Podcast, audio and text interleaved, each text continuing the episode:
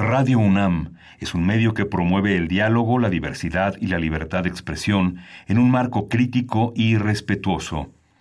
Los comentarios expresados a lo largo de su programación reflejan la opinión de quien los emite, mas no de la radiodifusora. Radio UNAM presenta Primer Movimiento. El mundo desde la universidad.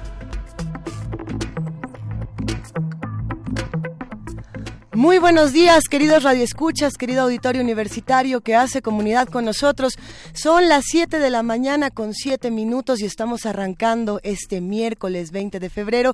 Primer movimiento. Sí, la ciudad está un poco caótica. Respira, queridísimo Miguel Ángel Quemain, no te preocupes. Llegó, no, no saben la carrera que se acaba de aventar. ¿Cómo estás, querido Miguel Ángel? Muy bien, corriendo. mucho tráfico esta mañana. ¿eh? Mucho, mucho tránsito esta mañana. Muchos se preguntarán qué es lo que está pasando. Algunos ya estarán eh, informados tranquilos, vamos a todos eh, respirar un poco si estamos en nuestro vehículo o si llegamos corriendo al trabajo o, qué es lo que está pasando. Bueno, muchos sabrán que está este movimiento nacional de taxistas de la Ciudad de México manifestándose en, en el Zócalo Capitalino, precisamente Miguel Ángel haciendo una serie de peticiones. Eh, algunos dirán... Eh, excedidas, otros dirán completamente lógicas. Yo creo que aquí vamos a tener que escuchar todas las partes de la historia. Eh, como bien sabrán, eh, la queja del Movimiento Nacional de Taxistas eh, viene a cuento por el tema de las aplicaciones como Didi, Bit, Uber, etcétera, sumadas a lo que está ocurriendo también con las aplicaciones de, de, bicicletas y monopatines que no tienen anclaje, que bueno, ya hablamos de ellos en semanas anteriores, que no cumplen o bueno, no, no están obligados, Miguel Ángel, a cumplir con las mismas regulaciones y con los mismos eh, acuerdos como el del 15 de julio de 2015, ese es al que ellos refieren, en el que, bueno, pues los taxistas tienen que pagar ciertas cuotas, tienen que hacer ciertos trámites que un conductor de, de Didi o de Uber o de cualquier otra aplicación, pues no tiene que hacer. Eh, es un reclamo como decía, para muchos válido, para otros desmedido. Sin embargo, pues en este momento las cosas están así, se tiene que poner, eh, se tiene que hacer visible y se tiene que escuchar a todos los que tanto se manifiesten como los que estén del otro lado. Así que manejemos con calma. Si nos toca ir en transporte público o en donde sea, aquí estamos todos juntos y estamos listos para acompañarlos tranquilitos. Sí, la concentración justamente está en Palacio Nacional. Así este, es. La concentración inició a las 5 de la mañana y bueno, se prevé que no va a terminar antes de la reunión de la conferencia de prensa mañanera de Andrés Manuel López Obrador. Vamos a ver qué pasa con todo esto, querido Miguel Ángel. ¿Qué opinan los que están del otro lado haciendo comunidad con nosotros? Sabrán también que no es la única noticia con la que amanecemos. Tenemos un par eh, que, bueno, aparecen en muchas eh, primeras planas y por supuesto son eh, absolutamente relevantes. Por un lado, en Venezuela, Nicolás Maduro está haciendo este reto a, a Juan Guaidó. ahora sí que presidente contra presidente le está diciendo que que si tan presidente interino que por qué no hizo elecciones y que ahora sí que se arme que unas elecciones. Eh, ahí, todo el mundo giró los ojos como de ay Maduro, pero pues no que no que sí que, hiciéramos elecciones de una manera eh, mediada y pacífica, ¿por qué, ¿por qué no acceder cuando se estaba haciendo esta mediación. En fin, yo creo que también es un tema importante y a ver qué pasa con todo esto, ¿no?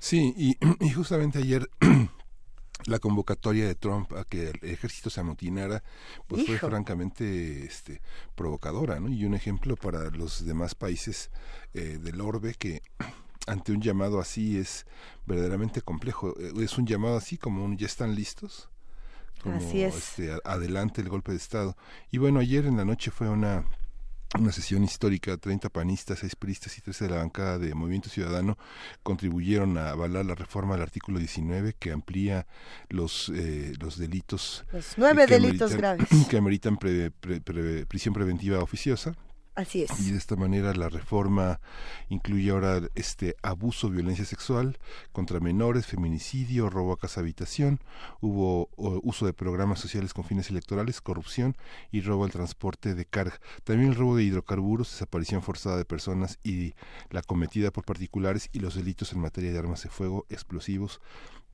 que son de uso exclusivo del ejército, la armada y la fuerza aérea. Bueno, fue un, avance importante, pero también en la consideración filosófica eh, del derecho del crimen, ¿no? Y de cómo una ciudadanía, como una ciudad, como una como un país como el nuestro tiene que verse obligado a legislar en esa materia. Eh, hubo una precisión que tiene que ser algo que tiene que ser algo transitorio no pueden estar estos delitos graves de manera permanente en el articulado pero este pero bueno por lo pronto vamos a empezar así eh, a ver ¿qué, qué significa prisión preventiva para los que están eh, del otro lado haciendo comunidad con nosotros porque eh, yo creo que ahí es donde está ahora sí que ahí está el detalle. A ver prisión preventiva es cuando una persona acusada de un delito grave va a prisión no tiene derecho a fianza hasta que finalice el juicio. Ahí el tema es eh, cuánto dura un juicio, cuándo empieza un juicio. Hay personas que están en la cárcel eh, durante más de un año y no ha empezado siquiera el juicio o no ha empezado el proceso legal, digamos, para comprobar o no. Eh, sí, eh, el tema de delitos graves, que ya lo platicamos en algún momento, Berenice, Berenice Camacho, que el día de hoy no está, le mandamos un, un abrazote, lo dijo creo que muy claro. No es que sean graves porque sean... Eh, malos, entre comillas. Grave tiene que ver con otro tipo de procesos legales, no porque eh, se, hablaba cuando, eh, estoy tratando de recordar quién fue el invitado, que dijo que eh, abuso de menores, que es uno de los nuevos delitos graves y feminicidio, no debía entrar, y sobre todo el de robo a casa habitación, a delitos graves. Y muchos de escuchas dijeron, y dijimos muchos, a ver, pero sí son graves.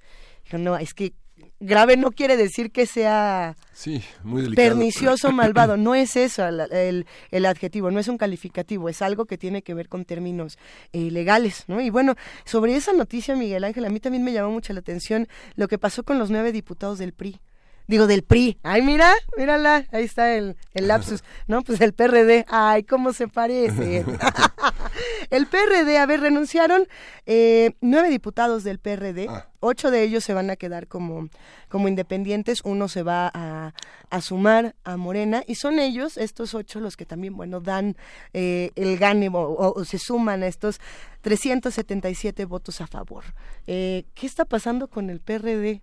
Ahora sí que, ¿qué le va a pasar?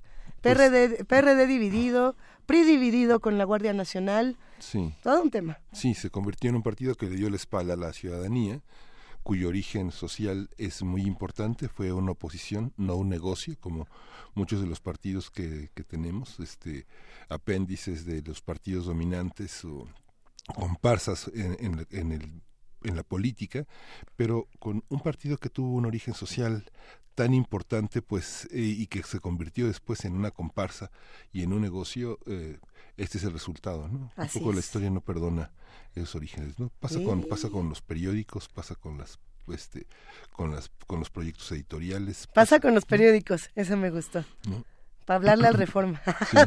Hoy tenemos un programa llenísimo de información, Miguel Ángel. ¿Con qué será que comenzamos vamos esta a arrancar, mañana? Vamos a arrancar con la UNAM en minería. Eh, la maestra Socorro Venegas, que es escritora, editora, eh, periodista y actual directora general de publicaciones y fomento editorial de la UNAM, nos va a hablar de su proyecto de trabajo este año y de la presencia de la UNAM en minería.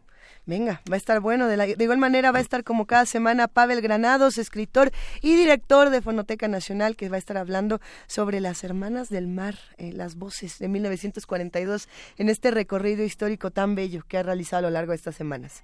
Y en la nota nacional vamos a tener a ley de remuneraciones, vamos a conversar con el doctor José Alfonso Bouzas Ortiz. Él es investigador titular de tiempo completo de la, eh, del Instituto de Economía de la UNAM y profesor de la Facultad de Derecho, miembro del Sistema Nacional de Investigadores y es especialista en estudios del trabajo. En la nota internacional, la entrecomillada derrota de Daesh, o ISIS, como usted prefiera llamarlo, en el comentario del doctor Carlos Martínez Assad, sociólogo, historiador, investigador, escritor y académico, que además ha estado numerosas veces en esta cabina y siempre es un deleite escucharlo. Lo recordarán, por supuesto, él es coordinador del Seminario Universitario de Culturas de Medio Oriente y bueno, va a estar buena la conversación. Sí, en la mesa del día vamos a tener eh, los empresarios en la cuarta transformación a partir de la reunión que eh, eh, hace unos días tuvo el presidente de la República con todo el conjunto de empresarios y de actores sociales para impulsar el desarrollo económico del país. Vamos a conversar con este tema con Javier, con Francisco Javier Rodríguez este, Garza y con el doctor Casio Luiselli Fernández, investigador del PUED. Vamos a ver en qué concluyen todos estos temas esta mañana. Los invitamos a que se queden con nosotros de 7 a 10. Saludamos, por supuesto, a nuestros queridísimos amigos de las, de las frecuencias universitarias de Chihuahua. Gracias por escucharnos para todos ustedes y para celebrar un poco del Día Internacional del Gato, porque sí, también, ¿tú tienes gatos, Miguel Ángel? No. ¿No te gustan mucho? Sí, me gustan muchísimo. Pero no eres muy... Eh... No. ¿Alguien de aquí tiene gatos? De los... Ahora resulta que nadie en primer movimiento tiene gatos. ¿Sí? ¿Cuántos tienes? Seis gatos, Gerardo. Seis gatos, Gerardo. ¿Seis? Bueno, para tus gatos y para todos los gatos que hacen comunidad con nosotros, vienen estos Love Cats de The Cure.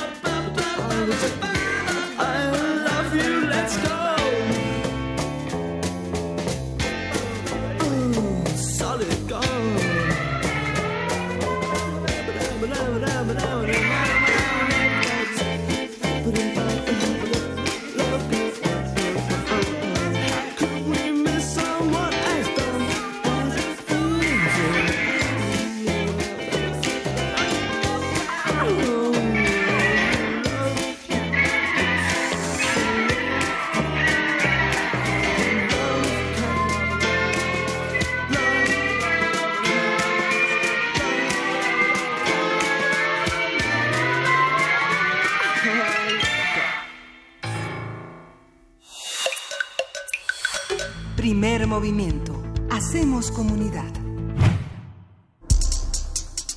Miércoles de lectura. Del 21 de febrero al 4 de marzo se realizará la edición número 40 de la Feria Internacional del Libro del Palacio de Minería.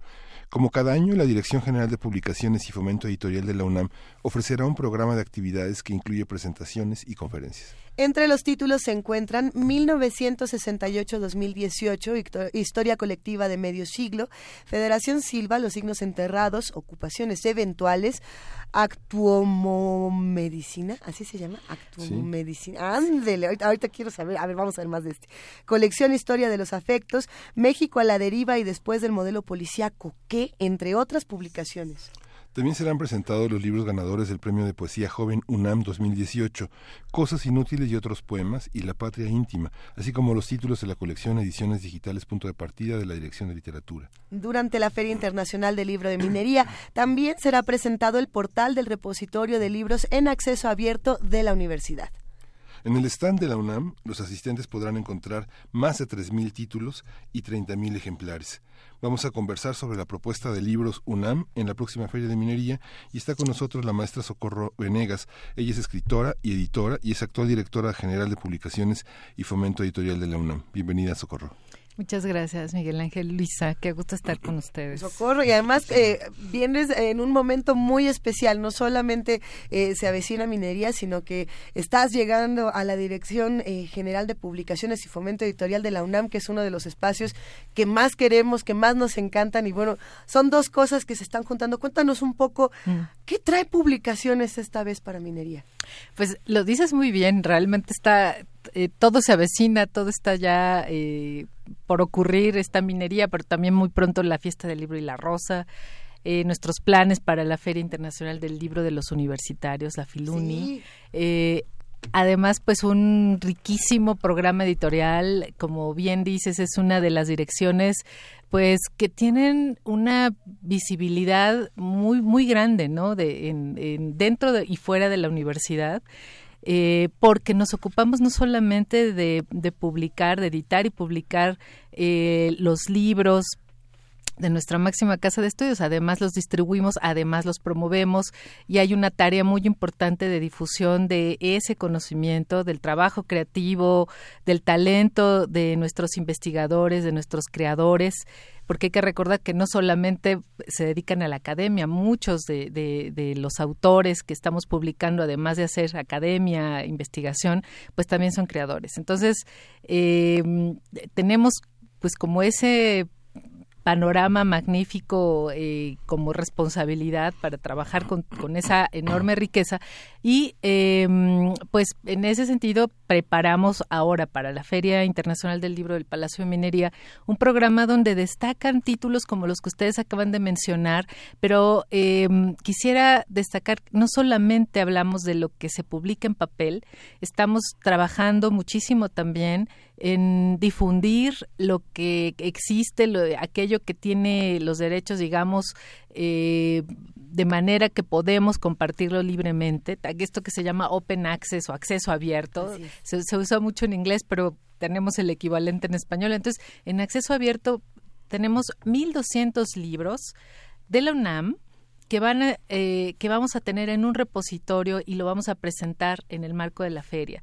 Esto lo destaco porque eh, porque ya no solamente podemos seguir concibiendo nuestro acceso al libro, a la cultura escrita a través del libro impreso, ¿no? Hace, eh, ya tampoco hablamos ya de nuevas tecnologías. Entonces, estos espacios virtuales nos, nos han abierto esta plataforma y una de las principales virtudes de tener ese repositorio de 1200 títulos, pues es que los van a encontrar en un solo lugar. Entonces, antes a lo mejor tenés que entrar a eh, filológicas, al portal de investigaciones eh, estéticas o etcétera, para ver qué tenían ¿no? en línea, qué, libros podían estar en acceso abierto, pero ahora solamente en un solo repositorio, en el portal de, Libros UNAM, www.libros.unam.mx, allí van a encontrar eh, esta oferta. Libros.unam.mx. .mx lo vamos a dar a conocer en el marco de minería, entonces bueno, ahorita, ahorita si entran todavía no lo van a ver, pero porque el lanzamiento lo publicamos con toda la emoción del mundo allá en minería.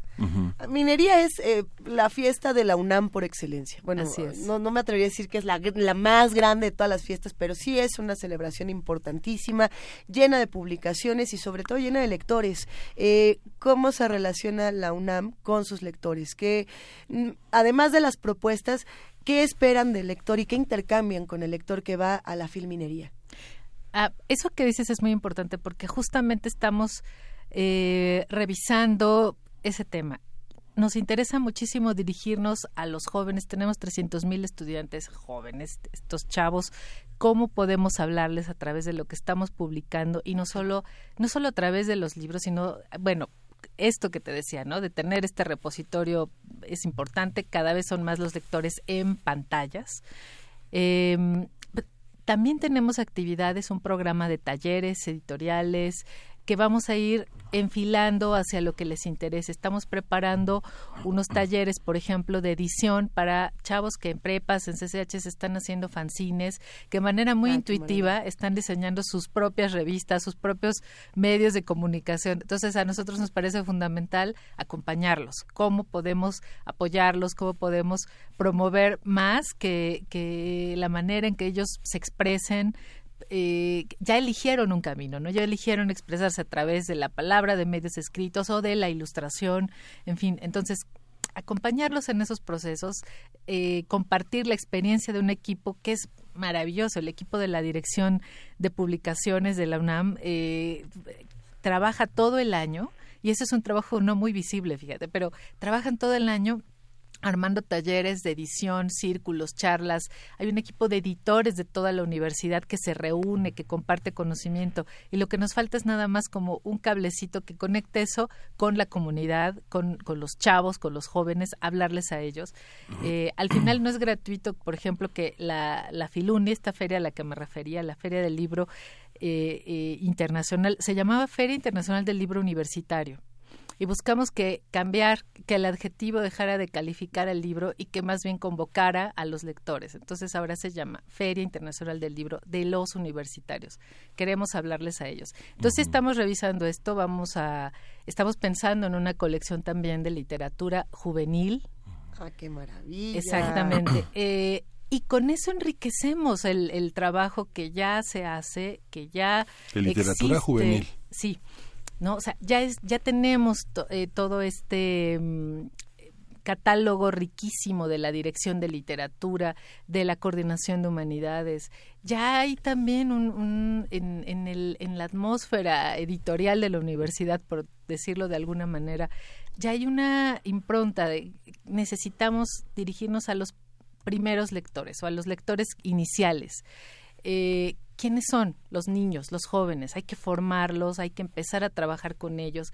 Y la Coordinación de Humanidades y el Instituto de Investigaciones Filológicas están trabajando eh, desde hace tiempo en una colección que vamos a presentar ahora. Ya los libros están publicados, han circulado, pero queremos darles un espacio importante. En Minería se va a presentar esta colección que se llama Shokna, con X. Y esa colección eh, reúne textos eh, que a veces tienen una historia de 900 años. O sea, eh, eso nos demuestra que la actualidad de un buen libro pues se siempre la va a ratificar el propio lector, ¿no? O hay eh, textos allí que han trabajado investigadores, además son libros ilustrados. Bueno, esa colección ya está apuntando a esto, ¿no? A, hablarles a quienes están comenzando a leer y conectarlos con eh, un catálogo que los va a ver crecer.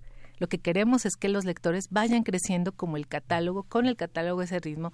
A lo mejor se vuelven especialistas en algún tema, académicos, investigadores, a lo mejor no, pero ya van a ser lectores, ¿no? Tener un público tan específico como es el de los universitarios, eh, ¿cómo, ¿cómo se inserta en esta polémica sobre eh, si los mexicanos no leen los lugares tan bajos de lectura que ha marcado la OCDE, el tener una, una presencia tan, tan, tan pobre como lectores? Eh, todos los libros de la UNAM tienen un de, las universidades en general tienen un destinatario eh, que necesita los libros o los tiene que consultar como una como un, ritual de paso para las tesis uno ve en la mayoría de las de las tesis actual no los libros de acceso libre sino puros artículos, artículos, ensayos publicados en la, en la web. Eh, los profesores eh, tienen que insistir verdaderamente para que haya libros, libros este, con un ICBN, ¿no? Exacto, tienes razón. Hay eh, todo un circuito de condiciones, de reglas eh, del mundo académico que tienen que ver con la publicación. Me interesa más esto otro que decías, ¿no? Sobre, sobre las encuestas de lectura y esta idea que a veces se parece tanto a un prejuicio de no leen, no les interesa leer. Tenemos en México un, eh, hay un logro muy importante y es un logro del Estado que ha garantizado la disponibilidad de libros, o sea, ha organizado ferias del libro como estas, ha abierto la red de bibliotecas más grande después de Brasil, solo después de Brasil. de bibliotecas públicas. Somos el segundo lugar de la red. Es enorme, es enorme. Además crearon las bibliotecas escolares. Además hay programas como salas de lectura que funcionan con voluntarios de la sociedad civil. Hay muchas iniciativas, ¿no? De, eh, en ese sentido. Pues un logro del Estado, de la sociedad civil también por estos otros programas y proyectos que, que hay. Festivales, universidades que incluso una, una red eh, más o menos nueva de universidades lectoras. Lo que en lo que tenemos que trabajar es en crear realmente el acceso Acceso significa que la gente pueda, eh, que la gente que no tiene en su horizonte ninguna familiaridad con el libro, con la palabra, con la cultura escrita, no tenga miedo de entrar a la feria del libro, no le parezca algo ajeno. En realidad es que el libro no le parezca ajeno en su vida. Eh, que puedan entrar a una librería sin sentir que van a romper algo, que les van a cobrar algo si, lo, si tan solo lo miran. Si tú vas a una feria del libro infantil, por ejemplo, y ves escuelas donde sí tienen proyectos de lectura, donde trabajan para formar a los niños como lectores. Y no tienen que ser escuelas privadas. Hay muchas escuelas públicas con maestros magníficos haciendo ese trabajo. Pero tú ves la diferencia entre esos niños que ya tienen familiaridad con los libros y los que no, y es de una tristeza tremenda, porque los que no ni siquiera se atreven a tomar un libro para verlo, para y los otros niños saben que le pueden quitar el retractilado y hojearlo y verlo y que tiene eh, que esto es una portada, que esto es un lomo, que ese trabajo ahí ya se hizo. Entonces es el acceso, cómo garantizamos el acceso y ni siquiera se trata de de, eh, de pensar que acceso significa comprar significa saber que puede haber, que puedes ir a una biblioteca, que puede haber maneras de, de encontrar en las pantallas eh, libros gratuitos, que puedes promover eh, el uso social del libro. Eso, eso es el reto, ¿no? El, el crear acceso de verdad. Eh, las estadísticas, sobre todo si son de estos organismos que, que, que trabajan con educación, con diseños de programas, eh, generalmente van a calificarnos mal. Yo pienso que todavía se privilegia mucho y sobre todo en los medios, en las escuelas, en el ámbito escolar, la lectura utilitaria, como decías, para hacer la tesis, para pasar un examen, para resolver la tarea. Es allí también hay una oportunidad porque para que suceda eso, para hacer la tesis, para hacerla, pues se tiene que leer, ¿no? Entonces, hay necesariamente un tutor, hay un guía, hay un bibliotecario, ahí están las posibilidades. Hay que seguir formando mediadores de lectura. No podemos pensar que, que las personas van a llegar solitas a los libros. Ocurrirá, como a veces ha ocurrido por generación espontánea en algunas biografías, en algunas personas, en algún, pero eso es excepcional. Y, justo por eso está, a ver, está Libros UNAM, está la Dirección de Publicaciones, está Descarga Cultura, está Universo de Letras. Hay una serie de programas muy importantes y de, y de espacios fundamentales desde la universidad. Y algo que siempre gusta y que llama muchísimo la atención en las ferias de libro justamente son las presentaciones. El, el, el y digo el gusto, vaya, de, de acercarse al autor y decirle me encantó, o es que te odio porque me rompiste mi corazón en esta página, o señor académico, ¿por qué lo escribió usted así y no me dejó a mí entender? O, o, sabe que gracias porque ahora sí ya lo entendí. ¿Cuáles son esas presentaciones, las, ahora sí que las estelares, las, las underground, todas las que trae publicaciones? Cuéntanos un poco sobre ello. Mira, estelares para mí son todas, pero todas y cada libro, porque como decía bien Miguel Ángel, eh, realmente todos los libros eh, tienen su lector. ¿no? Podemos encontrar eh, libros de medicina, de biología, tienen a sus, a sus lectores, tienen un público. Hay que encontrarlo. ¿no? Y ese es el trabajo también de una editorial, en hacer como la mediación para llegar a ellos. Entonces, tú ya mencionabas este libro del 68, que aunque el aniversario fuerte fue el año pasado, eh, no quisimos dejar de, de, seguir hablando de este libro que además ganó a fines de, del año pasado un premio Caniem al, al, arte editorial. Es un libro de verdad como objeto muy bonito, pero además incluye las voces de 50 autores. El, el, proyecto es muy original y fue idea de Jorge Volpi, que rescató un proyecto pensado como, como a la manera de los surrealistas, un cadáver exquisito, pero con narraciones donde cada autor tomó un año desde el 68 al 2018, eh, y hablaba de ese año, hacía su crónica sobre lo que pasaba, lo que quisiera. Entonces, el, el resultado ¿no? de esas 50 voces, pues es una especie de panóptico, de, de, de, polifonía, donde jóvenes, adultos, cualquier lector, este es como en los mejores libros, no hay una edad eh, a la que esté apuntando, cualquiera, cualquier lector puede encontrar ahí una historia que lo va a atrapar. Y van a presentarlo nos va a hacer el honor de acompañarnos Elena Poniatowska, pero también van a estar Adolfo Castañón, Ana García Bergua, Rafael Pérez Gay, Gibran Ramírez, que son autores que participan en el libro. Entonces, esa es una invitación. Y vamos a tener también, como les decía, la presentación de la colección Shocknack, esta colección que, que se dirige a lectores iniciales niños, jóvenes, libros ilustrados. Y aquí recuerden mucho que un libro ilustrado no es obligadamente solo para niños. Hay que nosotros mismos abrirnos a, conocernos y a encontrarnos como lectores de imágenes. Hay que eh, abrirnos un poquito a eso, ¿no? Y una, una cosa muy importante en este año internacional de las lenguas indígenas, que hay que recordar que es el, esta efeméride de todo el año y particularmente en febrero además celebramos el Día Internacional de las Lenguas Maternas. Bueno, pues vamos a relanzar nuestra convocatoria del premio de poesía joven. Ese premio, esta es la segunda vez que convocamos.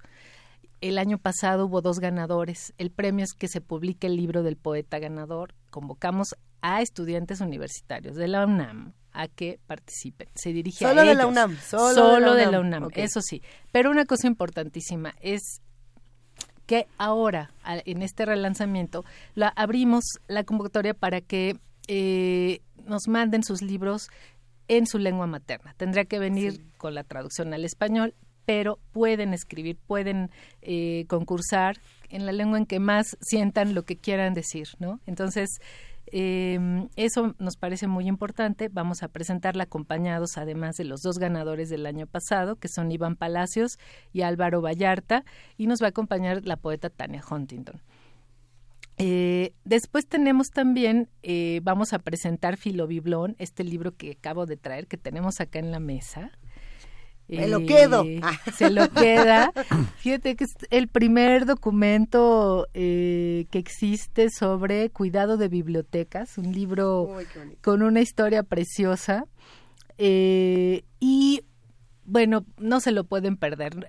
puede es, es un libro de Ricardo de Burí, fue un obispo que se decía que tenía libros que, en su recámara, bueno, él no podía más que saltar de un lugar a otro porque no podía ya caminar.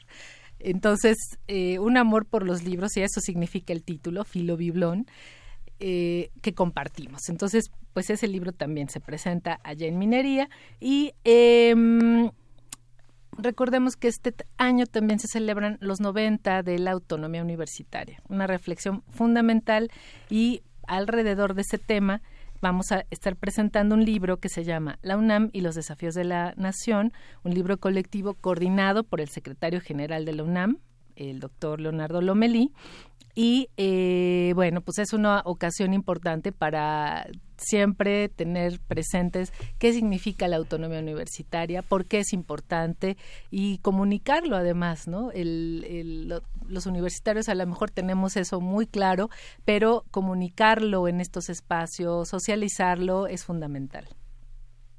Ay, mira, yo aquí tomándole la foto al libro. Me quedé con, con, Es que nos están pidiendo que le tomemos foto a Filio Biblión. nada más, quería preguntarte, eh, Socorro, ¿nueve cuentos de gatos está dentro de la colección de Shocknat? Sí.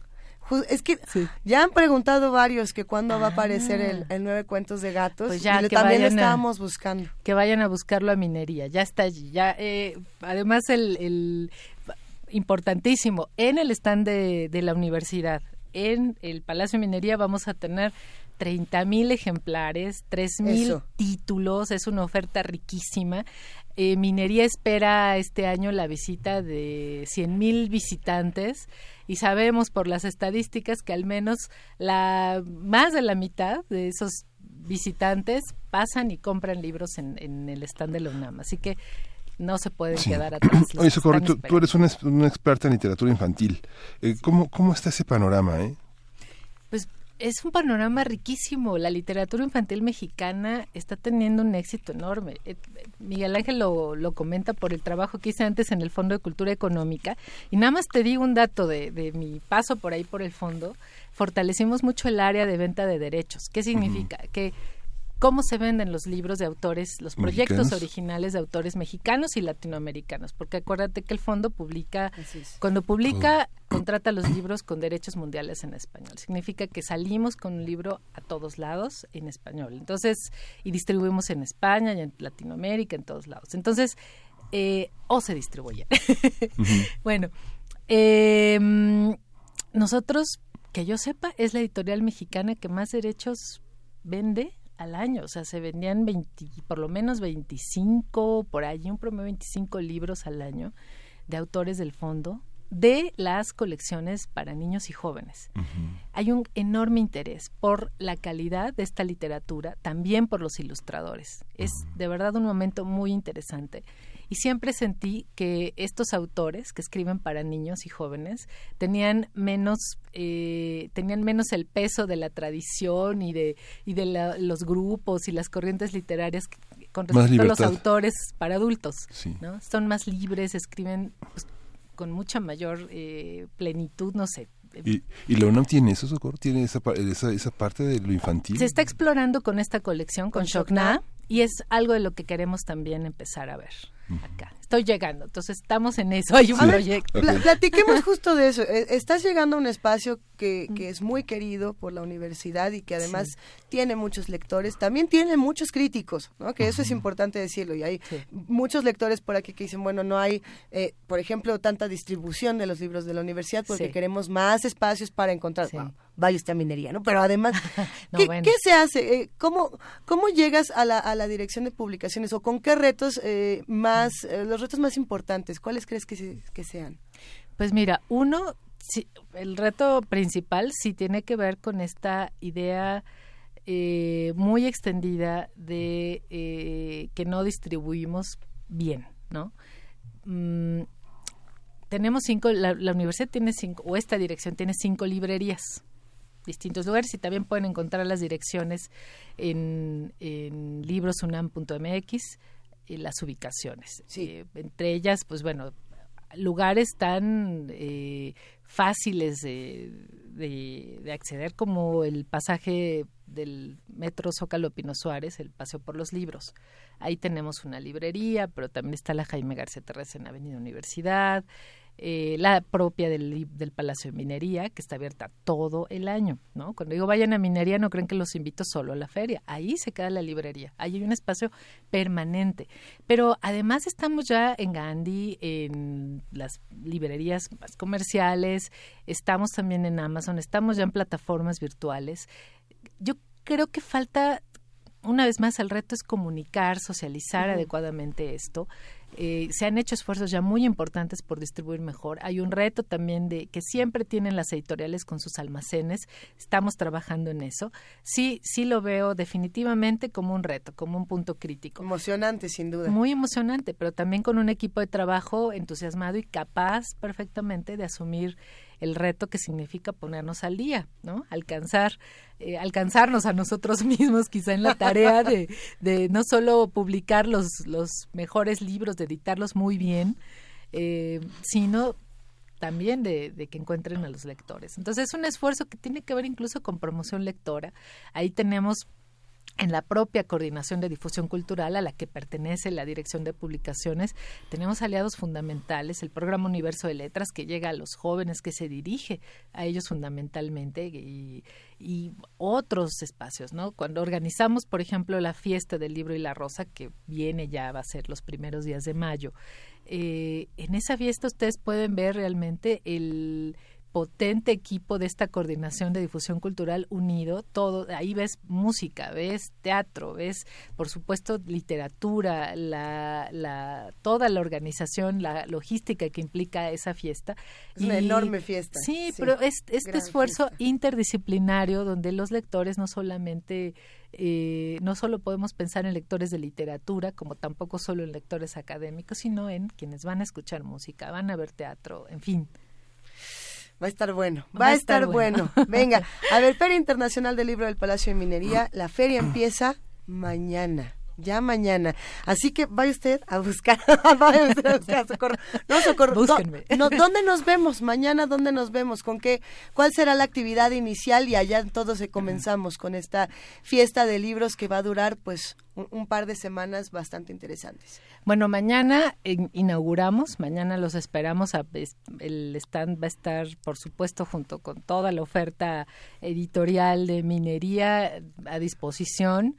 Eh, yo los invito a que a que visiten el stand, pero también a que se fijen cómo está, porque mira, se conecta la librería con un patio. Entonces, que ubiquen que ese patio pues es el que se abre especialmente por la fiesta, pero la librería, que además está muy acogedora, invita realmente a que entres, a que veas la oferta y que no solo hay libros de la UNAM, ¿eh? o sea, pueden encontrar libros de otros fondos editoriales, eh, de manera que, bueno, la visita siempre va a ser enriquecedora y van a, eh, como en otras librerías, van a encontrar algo que seguramente les va a decir personalmente, llévame contigo, una historia para ustedes. Entonces, eh, comenzamos las actividades y las presentaciones editoriales a partir del viernes 22. Mañana tenemos la oferta editorial. El viernes 22 comenzamos nuestra primera presentación.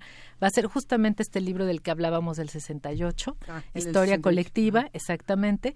Y quizá omití decir que va a estar el coordinador del libro también, que hizo este trabajo magnífico, que es Claudio Lomnitz. Entonces, pues oportunidad además para que conozcan a los autores, los escuchen. Minería, eh, por el enorme flujo de gente que hay no no permite ya las firmas de libros.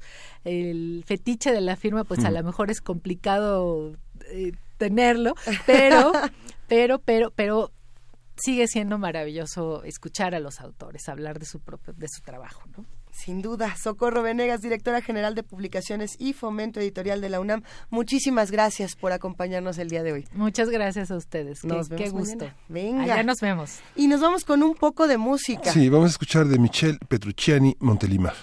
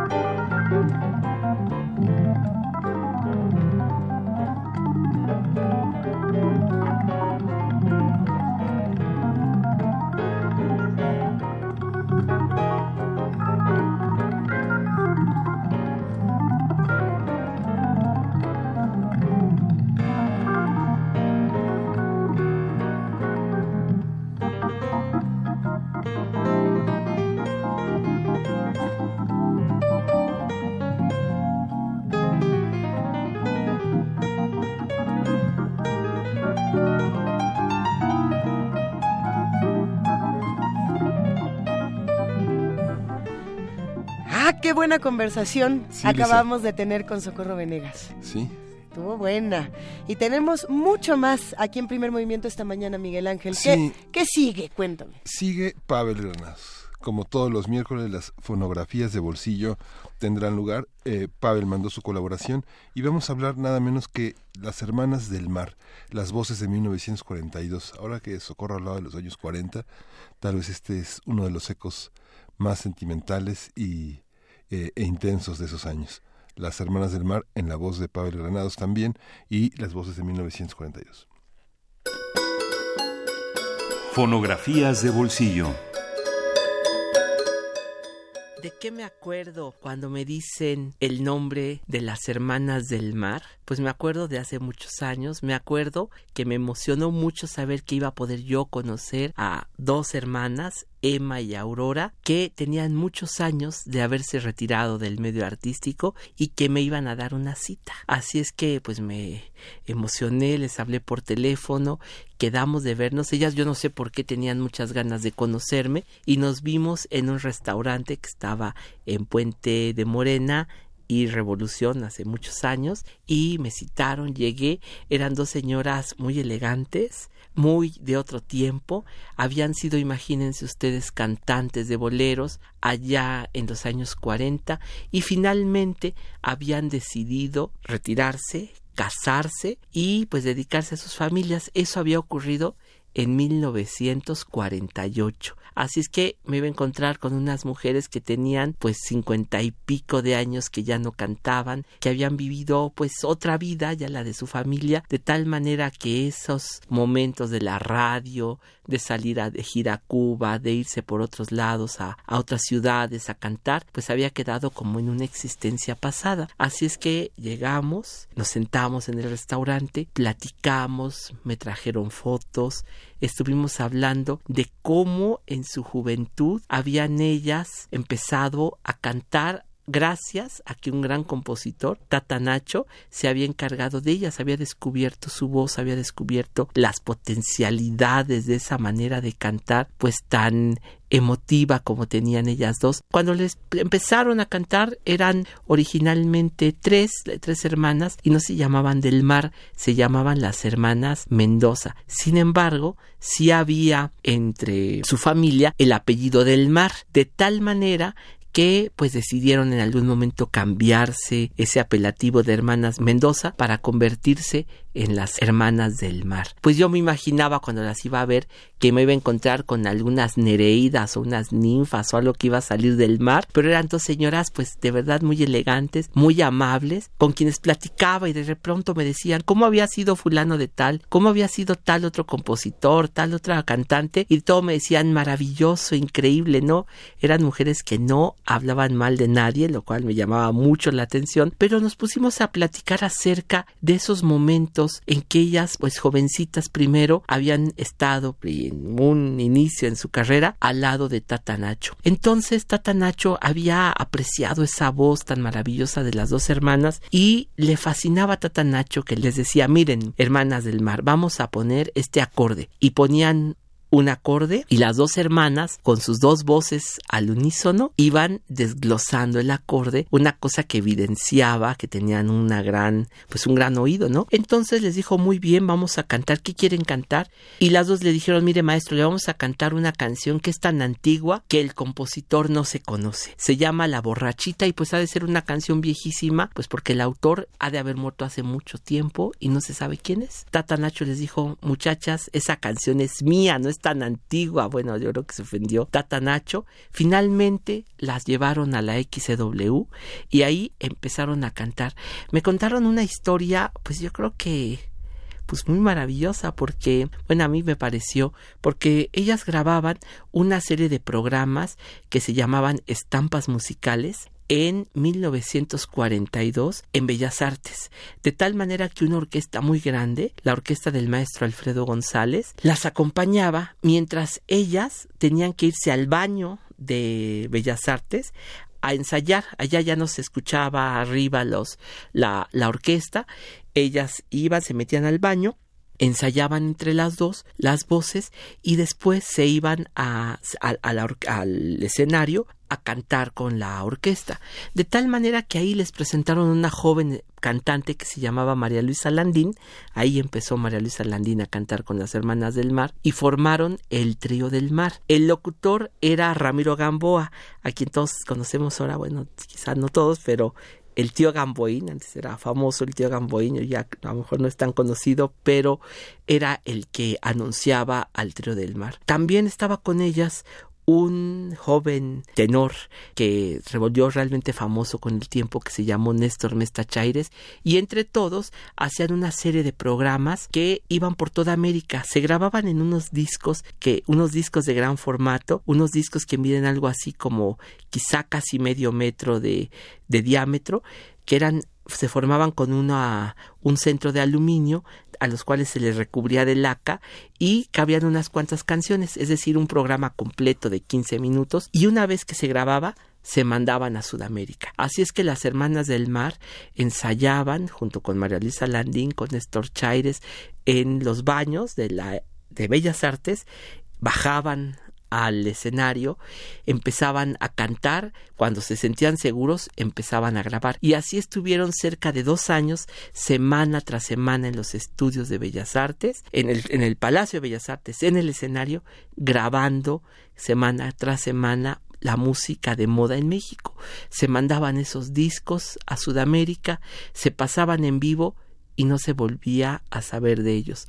Esto fue en 1942, pasaron una, dos, muchas décadas y las hermanas del mar dejaron de saber que existía esta música. Pensaban que esta, estas grabaciones habían desaparecido, pues quizá para siempre.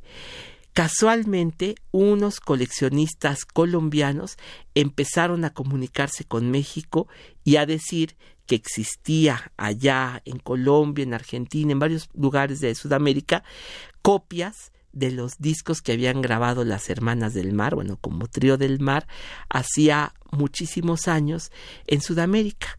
Entonces empezaron a grabar primero en cassettes, después a pasar en disco compacto, algunas grabaciones y las empezaron a mandar a México.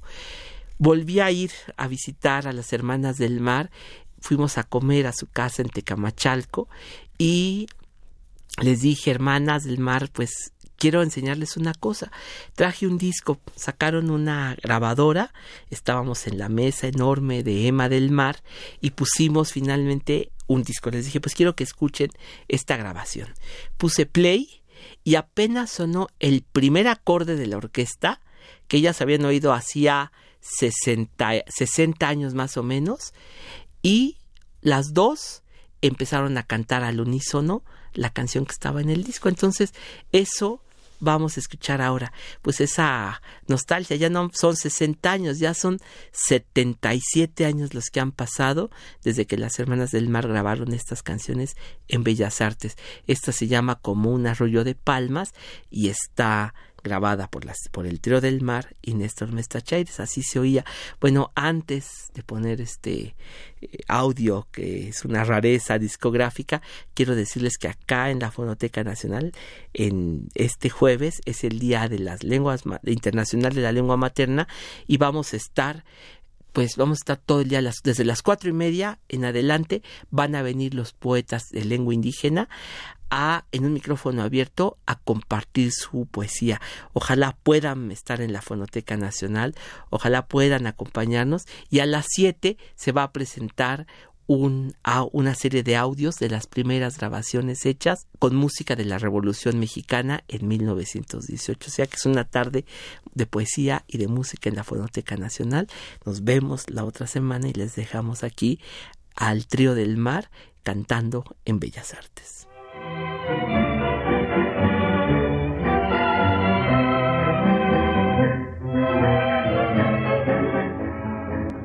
Pintan de verde el paisaje las palmas que se adormecen cuando en las tardes las aves vuelven cantando a sus nidos. Néstor Vesta Chaires y el trío del mar en la canción como un arrullo de palmas. Como el arrullo de palmas como el trinar de sinsonte en la espesura, como del río apacible el lírico rumor, como el azul de mi cielo, así es mi amor. Eres tú la mujer que reina en mi corazón. Dulce bien que soñó mi apasionada ilusión. Eres tú, flor carnal de mi jardín ideal, trigueña y hermosa, cual musa, gentil de calidad tierra tropical.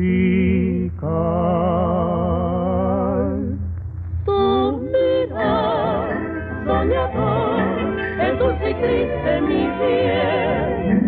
Es tu andar tentador, un armonioso vaivén y tu piel dorada al sol es tersa y sutil, mujer de amor sensual mi pasión, el rumor de un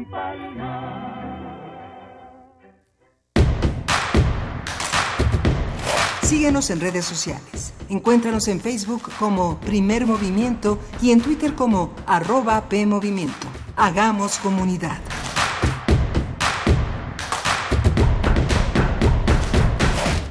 La revista de la universidad en radio.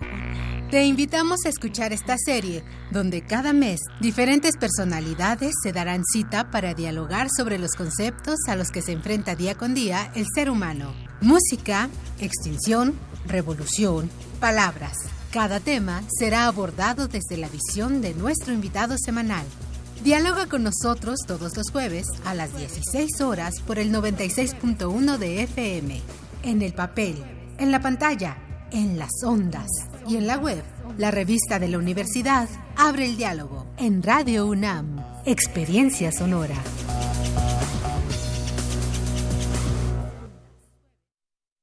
Son las 5 de la mañana y desde diferentes puntos de México ellos y ellas despiertan. Están en todo México, algunos en el norte, otros en la costa y por todo el país. Cada quien con características diferentes, pero listos para un nuevo reto. Ser parte de las decisiones importantes de México. Si ya cumpliste 18, tramita tu credencial para votar.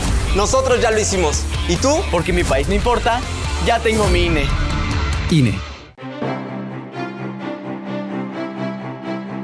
Museo de Arte Moderno abre sus puertas a la exposición Adictos a Remedios Varo Nuevo Legado 2018, conformada por 250 dibujos, cerca de 30 carpetas, 225 libros y unos 220 objetos personales seleccionados de su archivo. Además, 311 libros que tratan sobre su obra. Adictos a Remedios Varo Nuevo Legado 2018 se puede visitar en el Museo de Arte Moderno Chapultepec, Ciudad de México.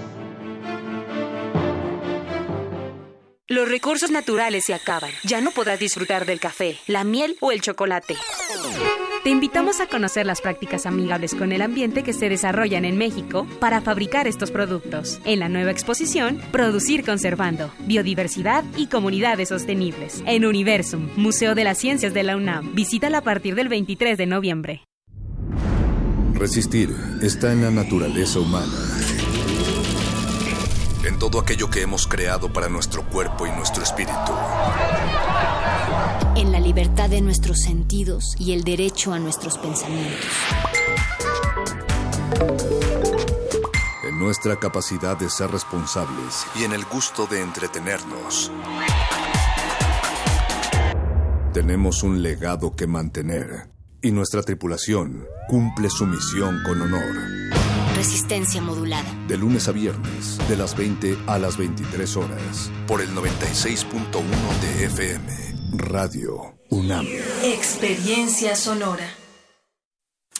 Somos tu acervo, tu memoria, tu identidad, tu patrimonio, tu cultura, tu cine. Somos la Filmoteca UNAM. Para cinéfilos y público en general, preservamos y difundimos los materiales fílmicos de la memoria histórica del país. Tenemos laboratorios, banco de imagen, centro de documentación, sala de exposiciones, tienda, librería y salas de cine. Visítanos en el Centro Cultural Universitario, el Cinematógrafo del Chopo y Casa del Lago. O accede desde tu computadora a nuestro cine en línea y museo virtual. Estamos en Facebook, Twitter e Instagram. Filmoteca UNAM. Reconocimiento UNESCO Memoria del Mundo 2017.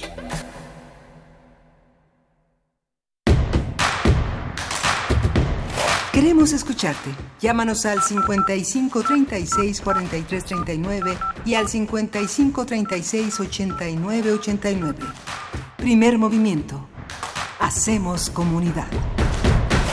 Gracias a todos los que hacen comunidad con nosotros. Son las 8 de la mañana con 6 minutos, Miguel Ángel Quemain.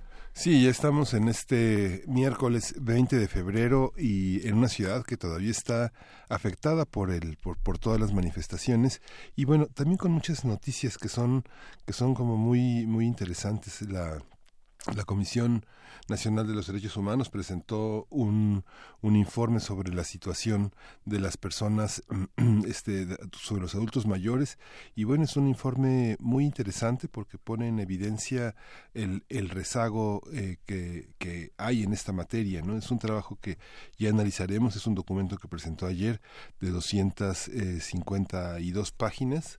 Eh, hay que echarle una buena leída. Es muy interesante. Me estaba acordando mucho de nuestro amigo, el doctor Ulises Pérez, que eh, pues es un especialista en geriatría, que es un, uno, de los, uno, uno, de los rubros en los que el informe está concentrado. Eh, el Instituto Nacional de Geriatría es uno de los temas que tiene ahí. Toda la norma de salud, todas las leyes que hay en torno a, los, a las personas mayores y bueno, un, un repaso de este rezago que la Comisión Nacional de Derechos Humanos considera que es hasta de un 60%.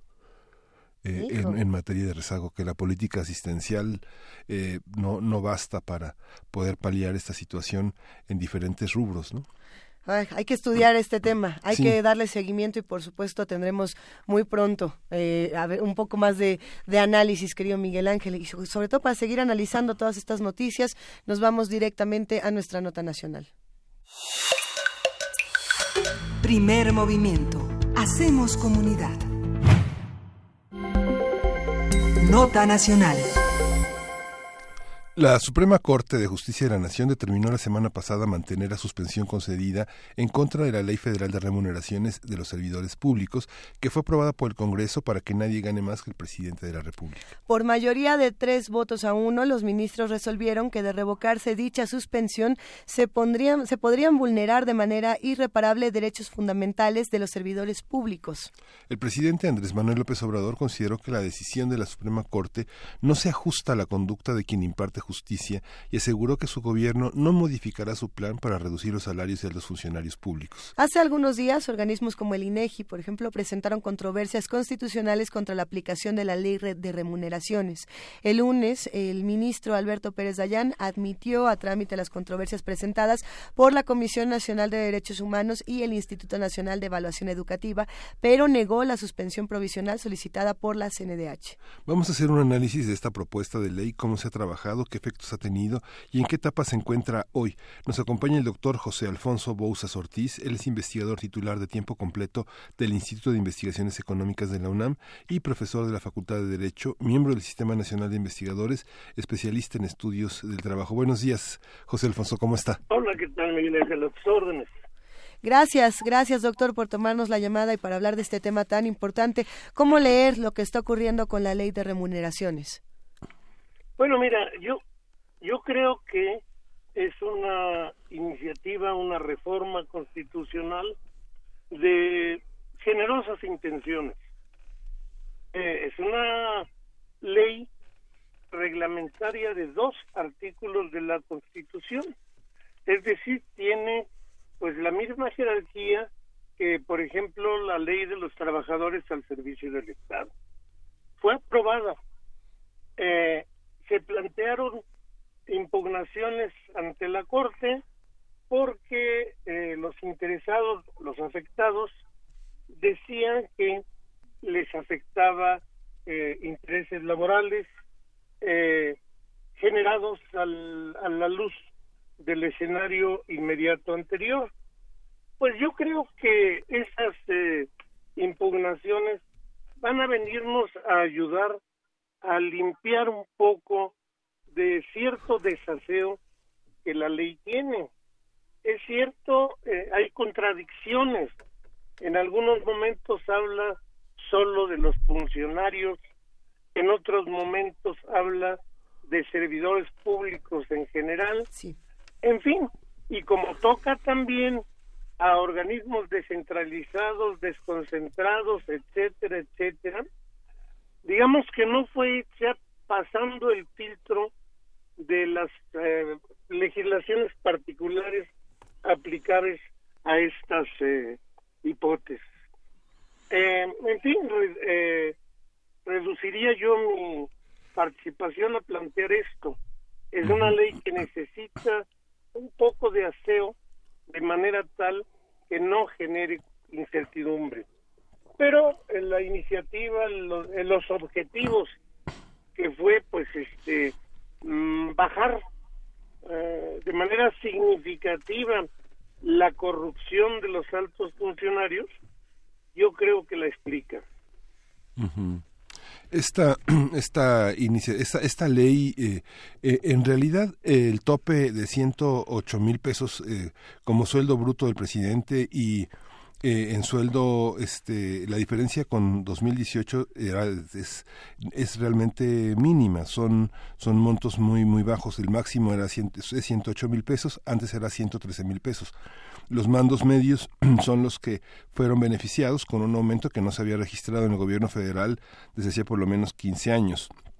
Esta, esta medida tal vez lo que tiene como centro ha sido eh, propiciar el, el, el, amor por el servicio público, por eh, la vocación de servir y no por la intención de enriquecerse, aunque el presidente, digamos, por decirlo en términos coloquiales, ha balconeado sueldos hasta de 700 mil pesos y lo ha hecho bajo el principio de no puede haber pueblo este pobre, con gobierno rico. Esta, estas eh, estas eh, pero también al mismo tiempo altera todo el derecho laboral de personas que venían ganando unos salarios que consideraban justos para su desempeño y que la ley federal del trabajo también eh, entra en contradicción eh, con las garantías que todo trabajador tiene de tener recibir su salario íntegro y que no pueda ser reducido. Esta controversia cómo se resuelve, doctor? Bueno, eh, ciertamente hay un principio que impide reducir el salario pero para el caso de los funcionarios públicos de la burocracia, de los servidores públicos, opera un cierto matiz. Eh, los, las percepciones serán y solo podrán ser aquellas que en el presupuesto del año se establezcan. Y durante esa anualidad no podrán ser modificadas. Es decir, el, el funcionario tiene garantizado hasta diciembre lo que en el presupuesto se estableció. En realidad, el tope que pone como regla el presidente actual, que dice yo puedo vivir con 108 pesos, eh, no eh, coincido contigo que no es un un tope este bajo o significativamente agresivo para con un servidor público que se supone está capacitado, es profesional, se entrega eh, con esa vocación de servicio público a la que hacías referencia. Eh, pero eh, ciertamente se venían dando descaros presupuestales.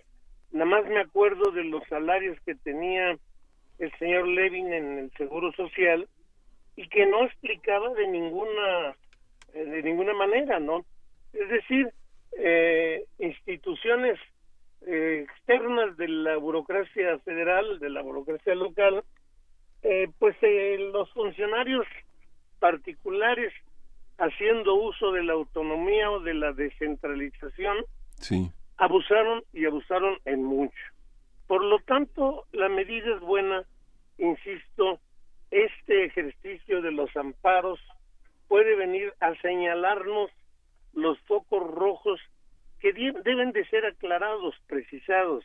Decía yo que hay contradicciones en tanto que se habla de todos los servidores públicos, pero se hace reserva del personal de base. Es decir, se supone que no le va a tocar. Sin embargo, en otras disposiciones declarativas y abiertas, pues nos deja interpretar que sí le pega, que sí eh, le pone límites al salario incluso de base.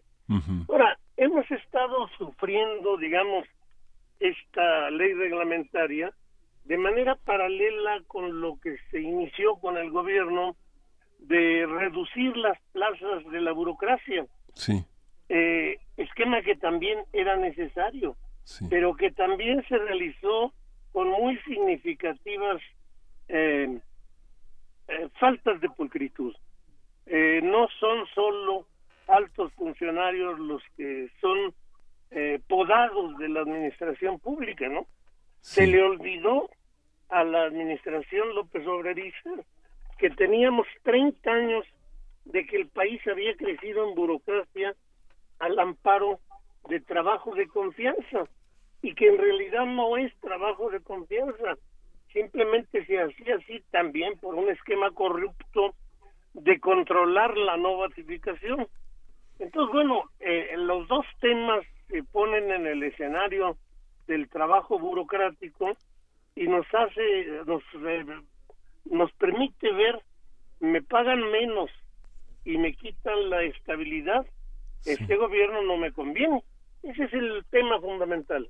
Sí, es que hay muchísimas contradicciones porque eh, hay, hay manera en el sistema eh, federal de fijar, hacer un tabulador justo para las remuneraciones. Uno escucha en el personal de base muchas veces eh, que señalan, no sé, mientras un director general puede ganar o ganaba 120 mil pesos al mes, su secretaria ganaba 4 mil pesos al mes.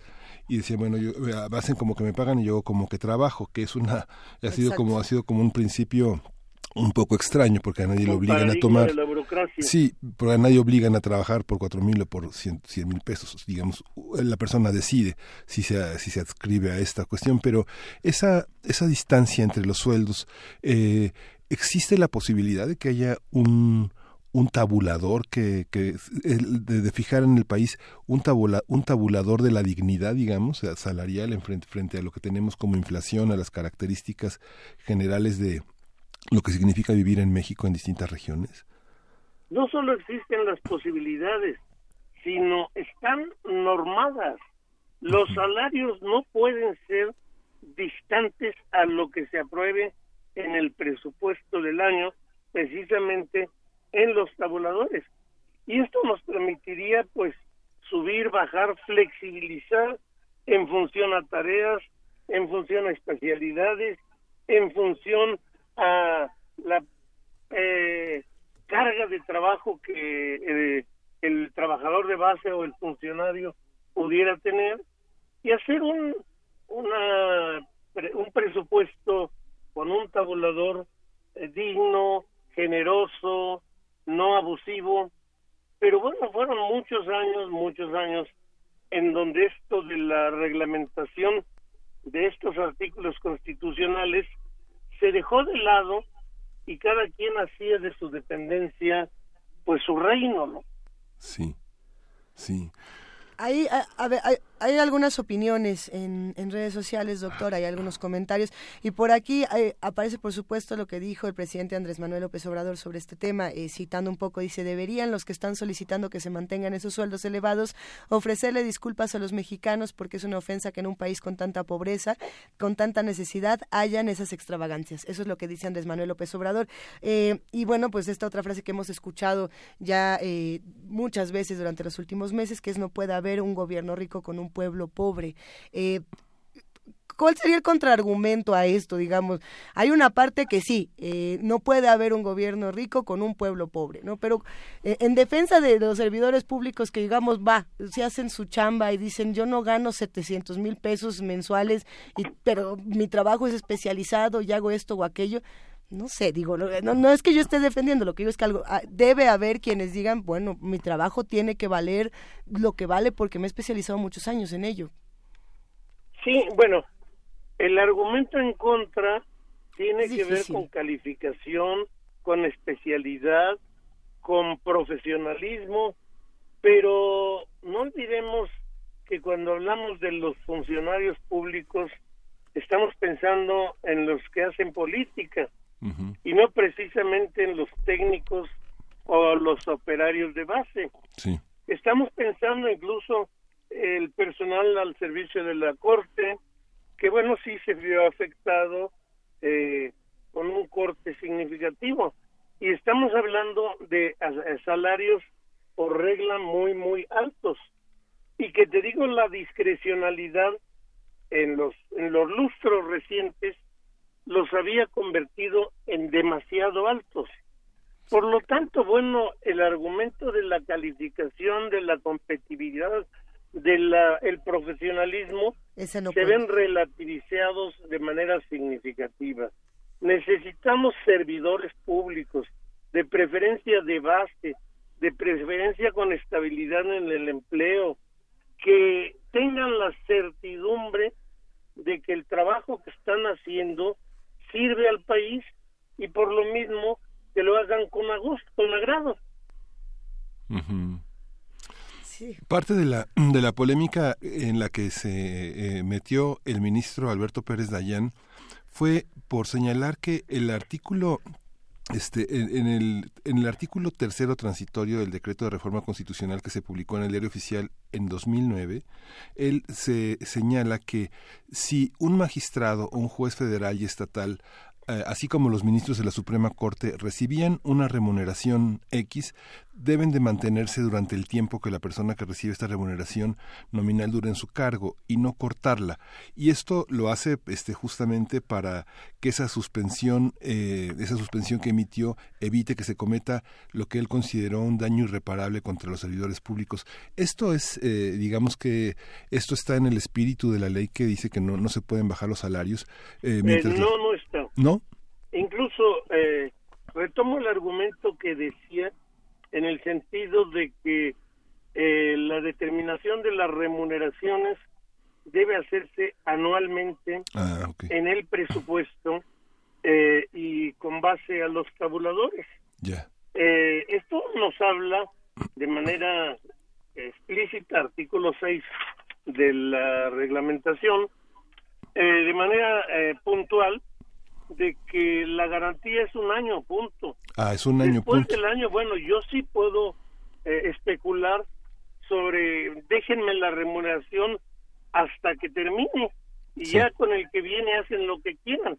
Pero bueno, eso es eh, una, un argumento débil en tanto que la ley y la propia constitución, el artículo 127, nos habla de la presupuestación anual. Ya.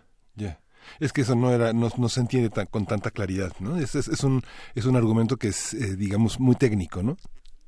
Sí, y insisto, eh, una ley hecha con premura, sin reflexión, sin toda la pausa para no pegarle a otra ley, que es la ley de los trabajadores al servicio del Estado, que son los principios eh, laborales que hemos suscrito en convenios internacionales, pues nos coloca en estos terrenos difíciles. ¿no? Sí, sí. Pero de que la intención y el hecho es ese, se acaban los salarios, los altos salarios de funcionarios, porque este es un país pobre. Sí. Sí, y bueno, lo que señalaba son todas las todas las prestaciones que tienen que ver como como con las prestaciones de Marajá, ¿no? Que son así como el uso irrestricto de celulares, el, uso de vehículos de lujo, de este la, la, el chofer que está esperando permanentemente jugando cartas o dormido en el auto, este, este tipo de los autos blindados, este tipo de reflexiones que tendrían que entrar en una, en una filosofía del servicio público y ser explícitos para, para la población, en el sentido en el que sabemos que estos funcionarios están al servicio de la sociedad y no para servirse de ella, ¿no? Y más en el caso de los funcionarios. Eh, este alarmante es vergonzoso, no quiero dar este datos, pero pues eh, hasta el súper se lo cargan a la secretaría, al descentralizado, con el mayor descaro, ¿no? Pues yo tengo derecho a comer jamón serrano, pero que me cueste.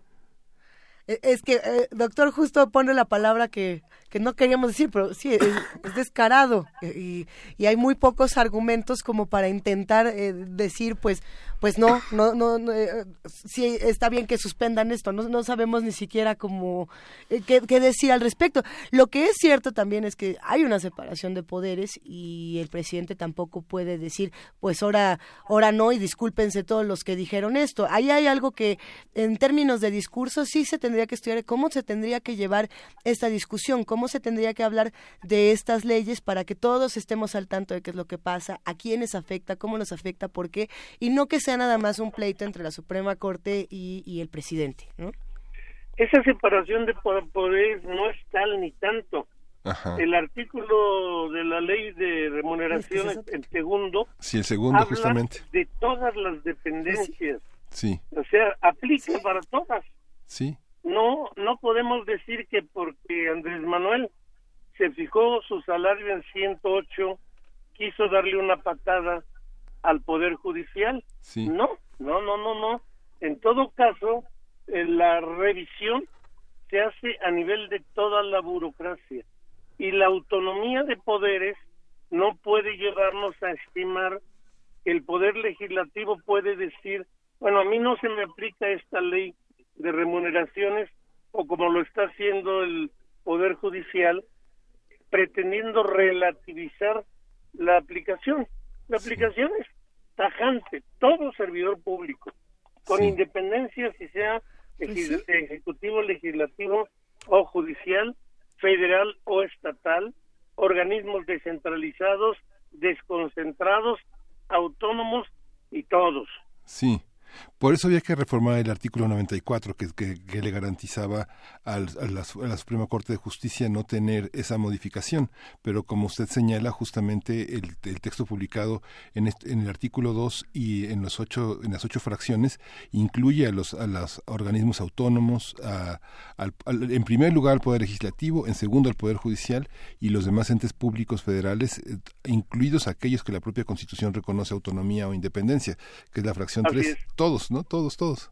No hay manera, no hay, no, no hay nadie que quede fuera. ¿no? Nadie. Sí, es, un, es una, un poder público, nada más. Pues sí. No son tres poderes públicos. Sí, es uno solo. Es, es interesantísimo esto que nos está eh, explicando y desentrañando doctor José Alfonso Bouzas Ortiz. Hay muchos comentarios, como ya se imaginará, a, de este lado en nuestras redes sociales. ¿Le parece bien si le comparto algunos?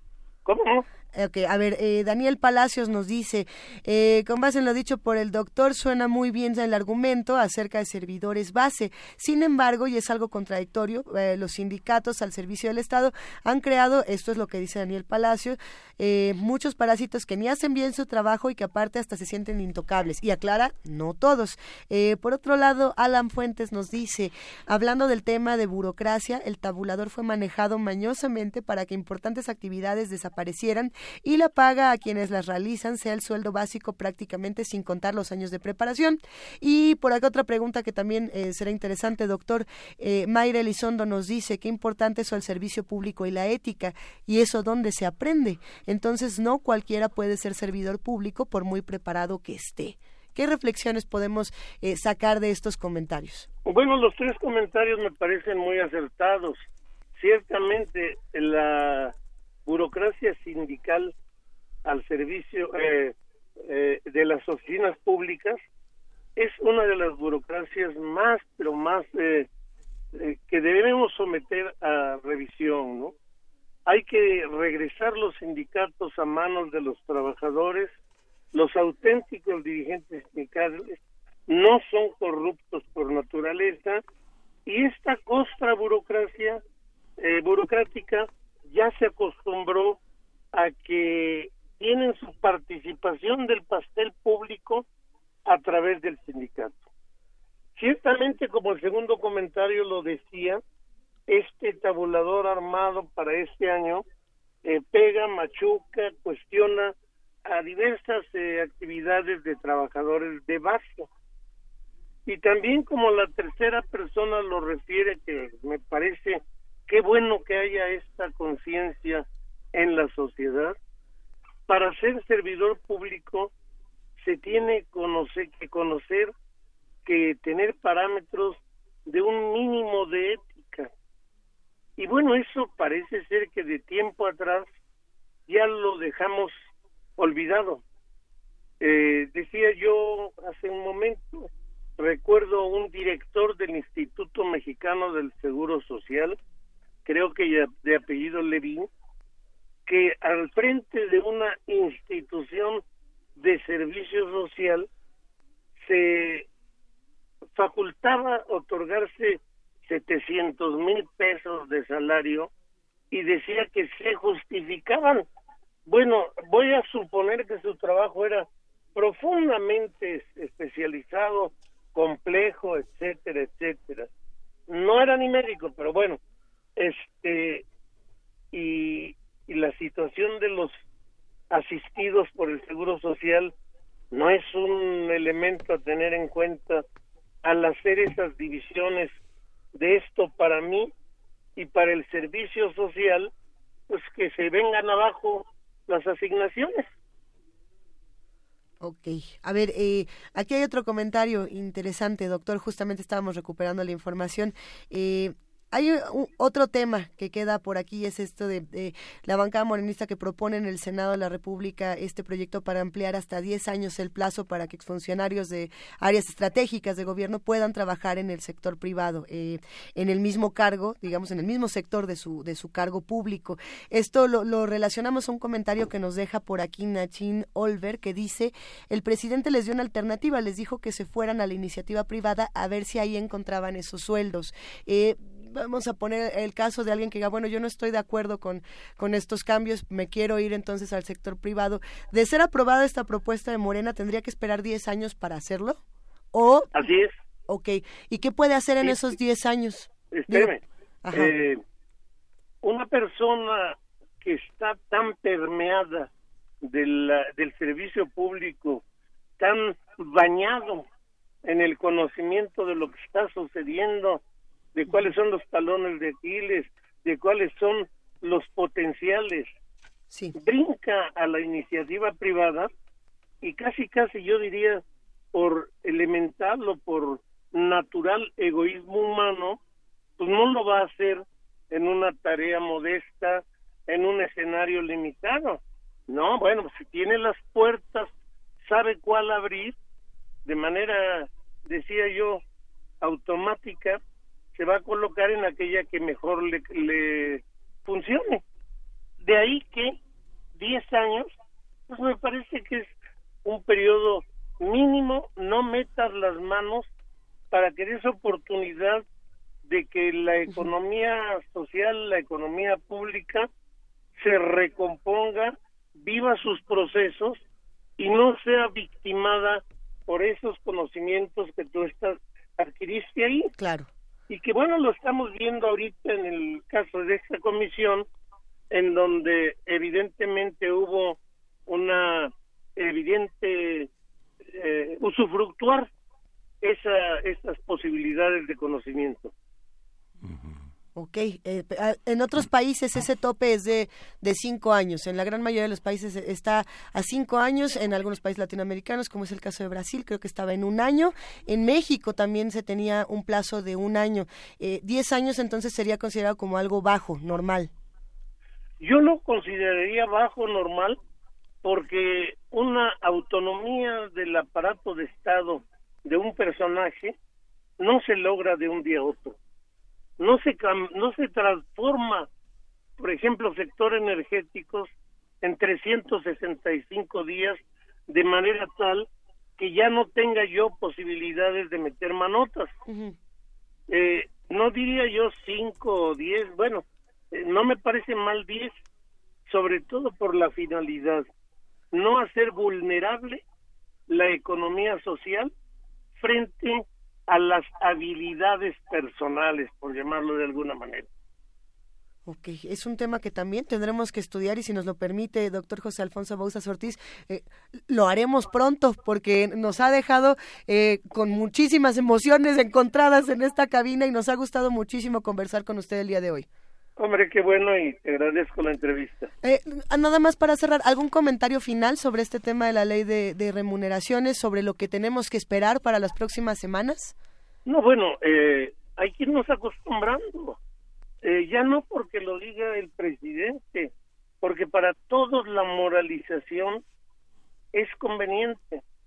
Si queremos terminar con la inseguridad, pues hay que empezar en nuestras conductas revisar qué tanto la promueven, la posibilitan o cuando menos la toleran.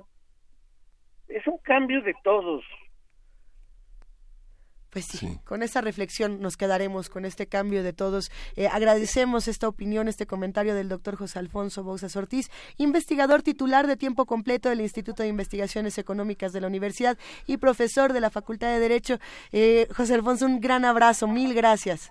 Igualmente a ustedes. Hasta Gracias, luego. doctor. Hasta luego. Vamos a escuchar eh, de Sunaga The Experience Dirty 30.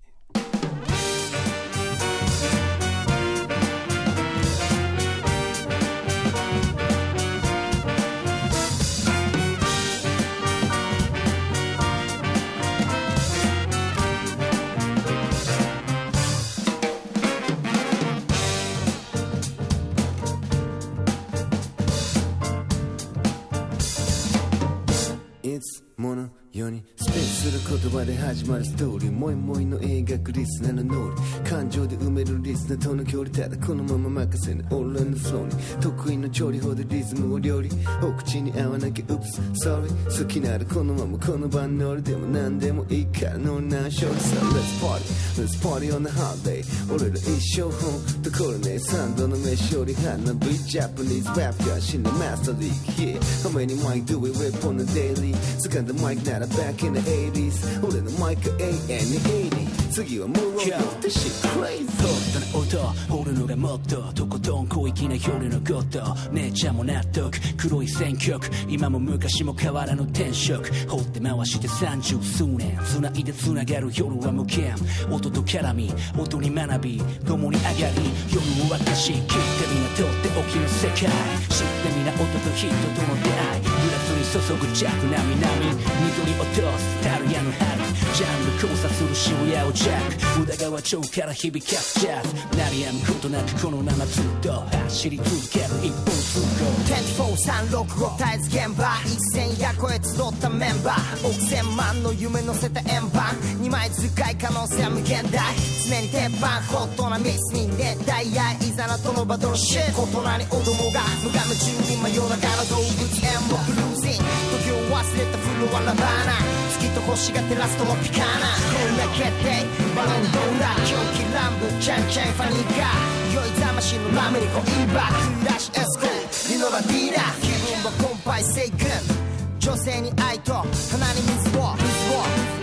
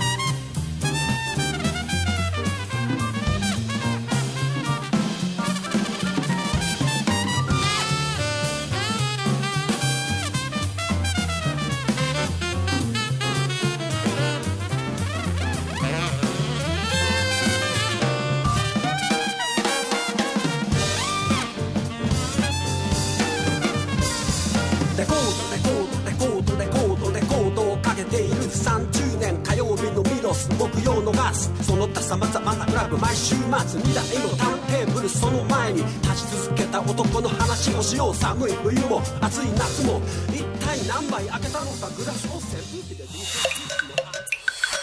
Primer movimiento. Hacemos comunidad. Nota Internacional. Este miércoles culminó el plazo de rendición de que las fuerzas democráticas sirias impusieron hace dos días a los últimos yihadistas del autodenominado Estado Islámico atrincherados en la localidad de Al-Baguz. De acuerdo con la agencia de noticias F, una fuerza, una fuente militar informó que los combatientes yihadistas y sus familias serán evacuadas al barrio de Al-Shelham.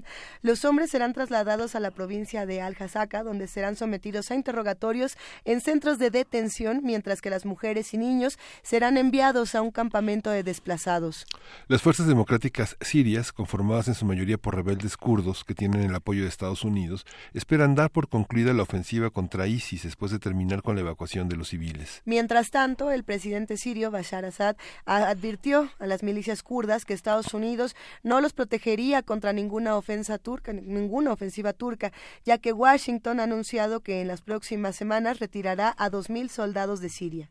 Algunos países europeos han criticado la decisión del presidente Donald Trump, ya que consideran que el retiro de sus tropas podría servir eh, para el regreso de ISIS. Y a partir de esas declaraciones sobre el fin de la guerra en Siria, vamos a hablar sobre las condiciones políticas y sociales en que se encuentra este país, así como lo que se sabe, lo que no se sabe sobre el Estado Islámico. Y está con nosotros el doctor Carlos Martínez Azad. Él es sociólogo, historiador, investigador, escritor y académico. Es investigador emérito de la UNAM, Premio Nacional de Ciencias Sociales, y coordina el Seminario Universitario de Culturas del Medio Oriente, SUCUMO. Buenos días, Carlos, ¿cómo estás? Muy buenos días, Miguel Ángel. Muchas gracias por estar. Gracias, Carlos Martínez Azad. Nos da muchísimo gusto escucharte esta mañana. Cuéntanos, por favor, eh, ¿en qué contexto se está anunciando el fin de esta guerra? Eh, ¿Realmente es el fin de esta guerra? Eh, buenos días, Luisa. Mira, creo que pues el, el, resumen que han presentado ustedes es muy es muy contundente, muy claro en función de lo que se puede saber desde desde afuera de lo que de lo que está sucediendo de lo que está sucediendo ahí. Y bueno creo que algo de alentador tiene que que, parece que al fin el, el, llamado Estado Islámico ha sido reducido. Eh, sin embargo pues aún queda quedan muchos muchos pendientes. Hay todavía muchos combatientes dispersos muchos que no no no es fácil que puedan ser identificados es decir la, las poblaciones eh, pues bien lo sabemos no digo no traen eh, un, un, un individuo no trae en la en la frente verdad eh, a qué bando pertenece ni mucho menos. Así es que todo este asunto de las cifras creo que hay que tomarlo con mucho con mucho cuidado. Había había desde luego muchos de los combatientes que que sin duda pueden estar siendo cobijados por las familias, por, por la sociedad, por los pueblos de, de pertenencia, etcétera, y en una región tan abigarrada con tantos eh, con tantos grupos étnicos eh, con, con tantas lenguas es es bien bien complicado. Yo no imagino muy claramente cómo Estados Unidos puede tener tantas certezas aún con todos sus aparatos de, eh, de vigilancia, pues eh, creo que, que resulta algo, algo muy difícil. Sin embargo, pues eh, aparentemente sí ya no son los los miles de combatientes de los que se llegó a hablar, el 14, 18 mil, dijeron en sus momentos, en sus mejores momentos, pero de cualquier manera los que los que permanecen ahí deben ser un grupo, deben ser, eh, deben ser muchos. Sin embargo, eh, es verdad que al cambiar las condiciones, pues ya, ya no tienen el, el, el parapeto, el, la protección de, de ese llamado eh, Estado Islámico. pero hay que, hay que tener varios puntos en cuenta respecto a esto. Abu Bakr al-Baghdadi, el, el, el llamado califa, no ha sido localizado en todo este tiempo, ¿no? ha habido algunas algunas que resultaron falsas noticias en el transcurso de estos años de que había sido herido, de que había sido aprendido, etcétera, pero el hecho es que el líder eh, no no ha sido no ha sido localizado, lo cual demuestra también que pues que tampoco es tan cierto que toda la población va va a hablar y a decir eh, aquí están estos que forman parte de de ese grupo.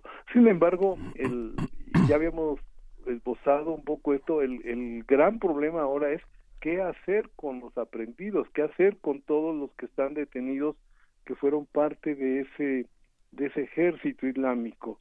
Es decir, se, se calcula que, que pueden ser mucho más de mil los que pertenecen a, a países eh, foráneos a la región, eh, particularmente franceses, eh, belgas, británicos, etcétera, y, y ahí el, eh, pese a todo Trump ha dicho de una manera que que si es correcta, pues tienen que regresar a, sus países.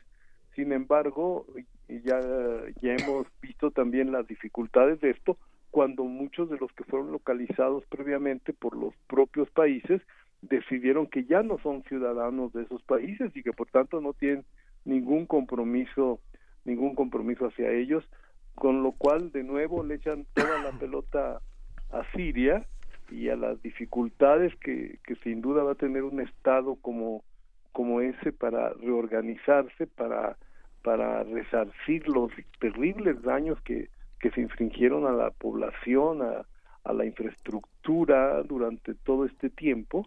Y, y bueno ahí es donde yo veo también eh, muchas muchas dificultades. Además del, del propiamente étnico político es decir los kurdos. El grupo al que Estados Unidos le dio un gran poder para para usarlo como aliado de pronto se quedan al, al retirarse las tropas eh, estadounidenses se quedan frente a, a Turquía que desde luego no quiere que ese que ese grupo resulte fortalecido eh, resulte beneficiado de una de una relativa autonomía en la región donde ha donde ha estado siendo el, el, el principal el, principal reducto de los últimos de los últimos momentos del, de ISIS.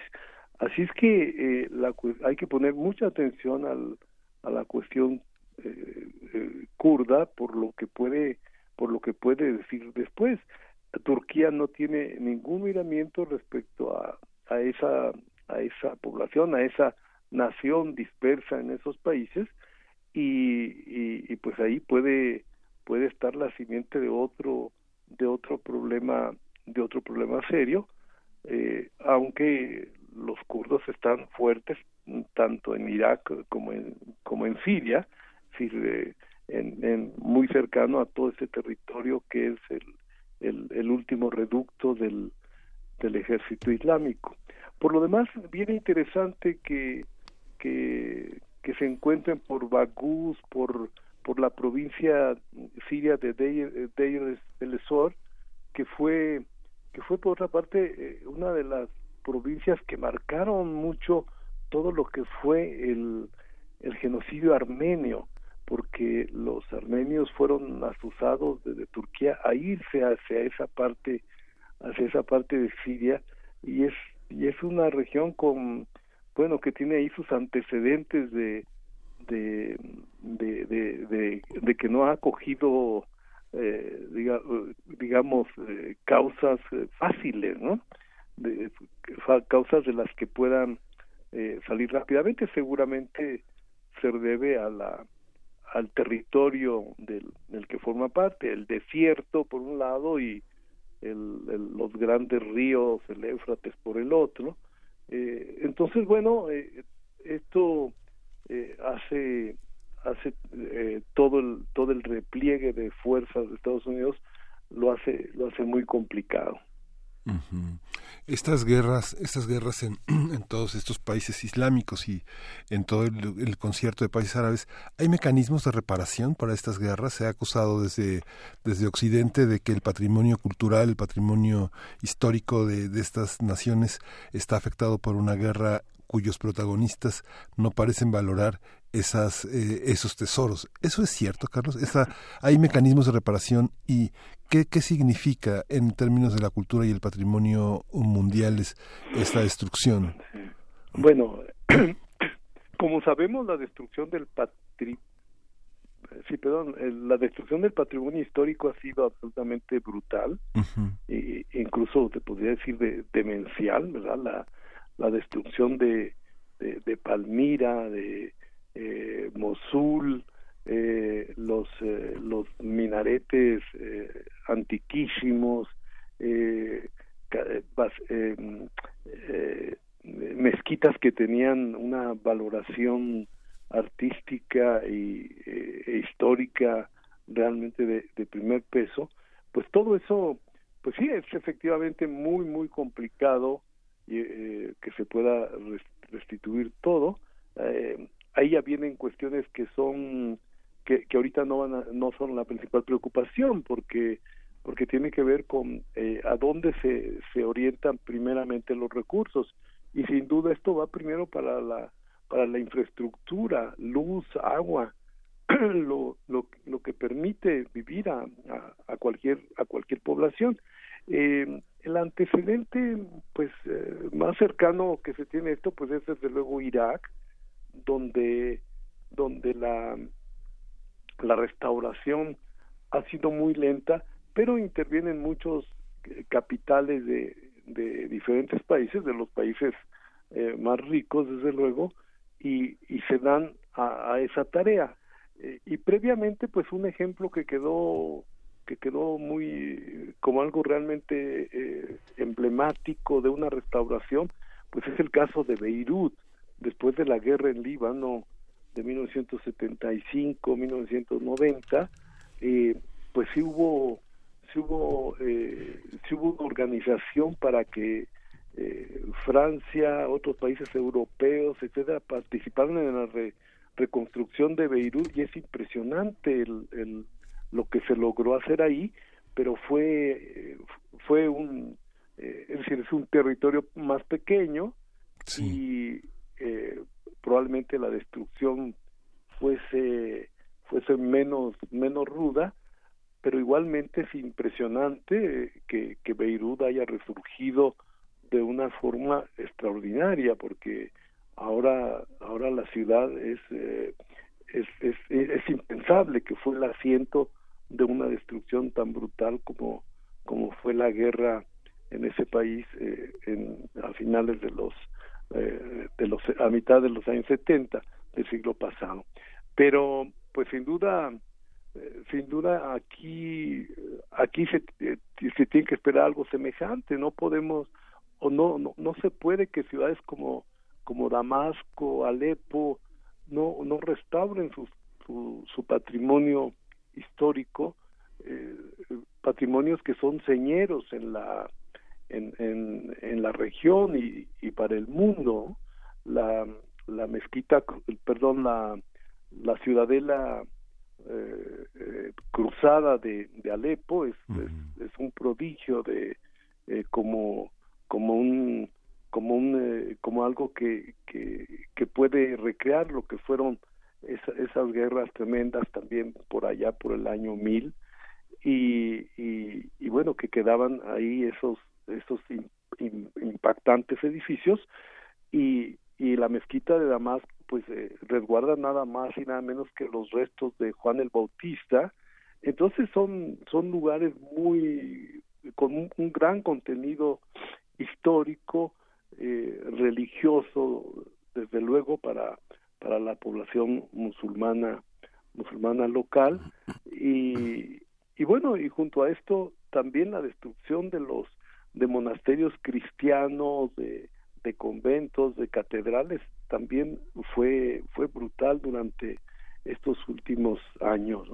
Así es que la tarea pues, es, es, impresionante, con una UNESCO debilitada, con, con, con el abandono también de, de, de, Estados Unidos y de otros países que se le han sumado, eh, pues eh, veo muy, muy difícil también eh, todo ese proceso que, que desde luego pues lo deseable sería que, que se iniciara de inmediato. Esta visión, justamente lo que, lo que señalas de todo este patrimonio que has enumerado de una manera tan dolorosa, es, eh, es parte también de una visión que en Occidente se tiene como de unos pueblos salvajes que no valoran lo que tienen. ¿Esto es cierto? O sea, esta parte, de, como, como tú acabas de señalar, justamente los esfuerzos de la UNESCO que son muy difíciles. Estados Unidos decide cuándo empieza, cuándo acaba la guerra, cuándo manda tropas, cuándo las retira y finalmente eh, hay una hay una inducción también de la violencia y de un debate que parece ser como entre unas, una, unas, unas fuerzas religiosas contra otras que no tienen la razón. Esto ¿Cómo, ¿Cómo opera en una guerra como la, que se, como la que se ha vivido en estos países, Carlos? ¿Cómo la propia gente es incapaz de defender su propio patrimonio o no hay manera de que lo haga?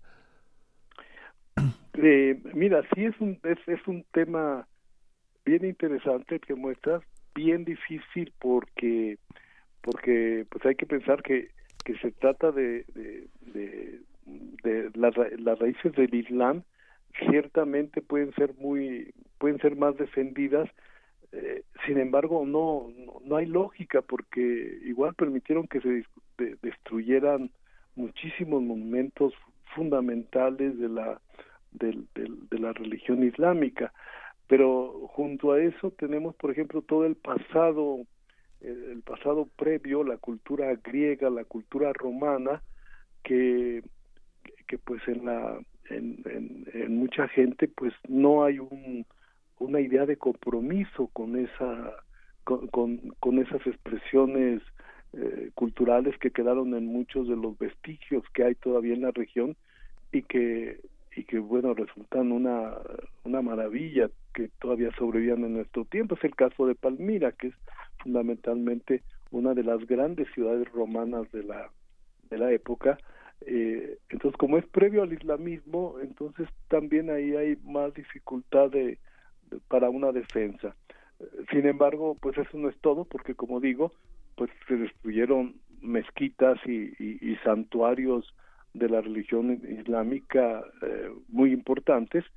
Así es que yo creo que, pues más bien como que eso se escapa al, al control, ¿no? Digo, hay, hay una balacera, un bombardeo, todo el mundo corre y se esconde en los lugares que cree que pueden estar mejor protegidos y así es como como destruyen seguramente eh, varios de las eh, destruyeron varias de las mezquitas. Los minaretes son un lugar perfecto para un francotirador. Bueno pues este había que, que tirar eso ya en ya entrados en el problema de la guerra. Muy muy brutal no muy brutal eh, y, y, pues realmente una enorme dificultad para para buscar el respeto a, a, esas expresiones artístico culturales que que aún en que aún en tiempos de paz en país pacífico pues mucha gente se dedica a destruir no así es que eh, bueno creo que tenemos que, que insistir en en, lo que puede provocar una guerra como esta y en la necesidad de, protección de, del patrimonio artístico cultural de cada país. Sí. Carlos, para ir, un poco cerrando, una, una, última pregunta, este no sé si es totalmente pertinente, pero creo que uno de los aspectos que se ha trabajado poco es el tema de la gran migración internacional a estas eh, una gran migración internacional de adeptos a ciertas corrientes del Islam internacional. Cuando doctora comentas sobre qué van a hacer con todos estos presos de distintas nacionalidades, eh, se ve también que en las ciudades eh, tomadas, que las ciudades en guerra, están eh, habitadas también por una gran cantidad de migrantes que vienen a sumarse a las causas y que tienen origen en distintos países, como tú bien decías, británicos, rusos, franceses, alemanes, que comulgan con las ideas de algunos grupos francamente en oposición o en guerra y que han modificado también el rostro de las ciudades en torno a la migración. ¿Esto es, eh, se sabe algo de esto? Eh, bueno, es, es, lo que estoy lo, que estoy diciendo, la dificultad para poder hacer una diferenciación entre entre una persona y otra. Sin embargo, creo que eh, por los casos que han estado saliendo, saliendo a la luz, dándose a conocer, pues eh, algunas algunos de los que se algunos europeos de los que se sumaron al ejército islámico eh, son han sido identificados y y, y si y, pretenden ser juzgados. Si los encuentran que participaron en acciones de las de las brutales que conocimos en en Occidente pues seguramente tendrán un juicio y la posibilidad de ser de ser liberados eh, porque recuerda que, que estamos hablando de, de, de, niñas de 15 años, de jóvenes de 14 años que, que huyeron de sus hogares y se fueron a, a, a, a combatir con el ejército islámico. Eso se trata de, de gente muy joven, eh, gente en edad reproductiva.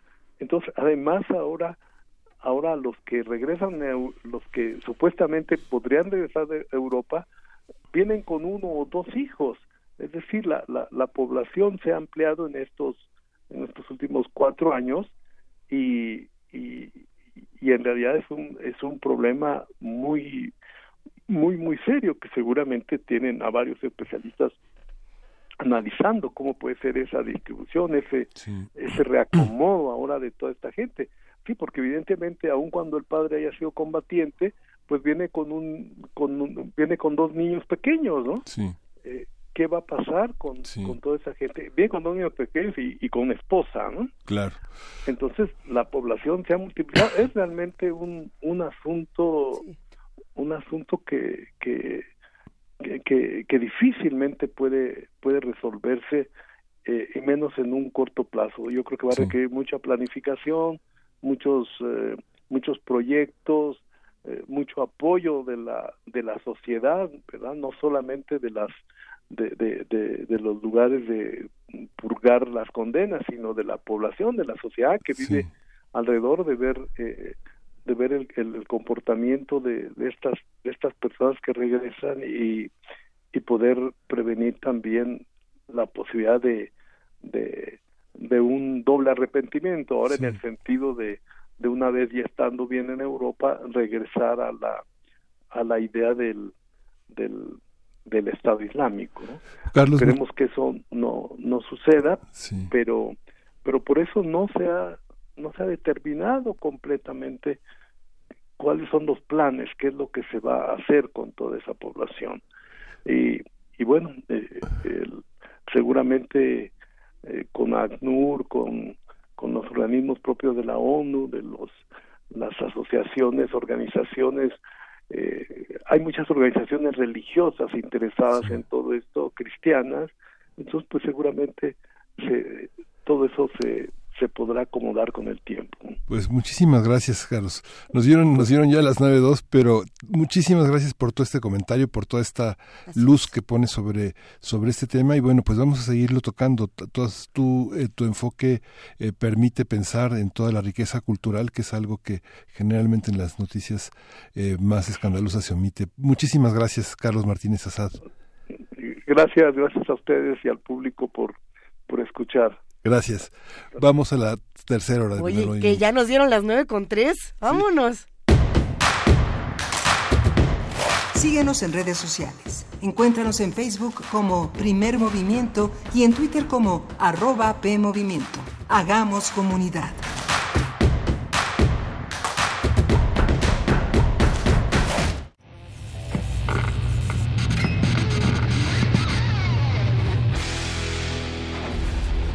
Por cortesía de Cuando el rock dominaba el mundo, un minuto de... Eric Clapton, Cocaine, 1980.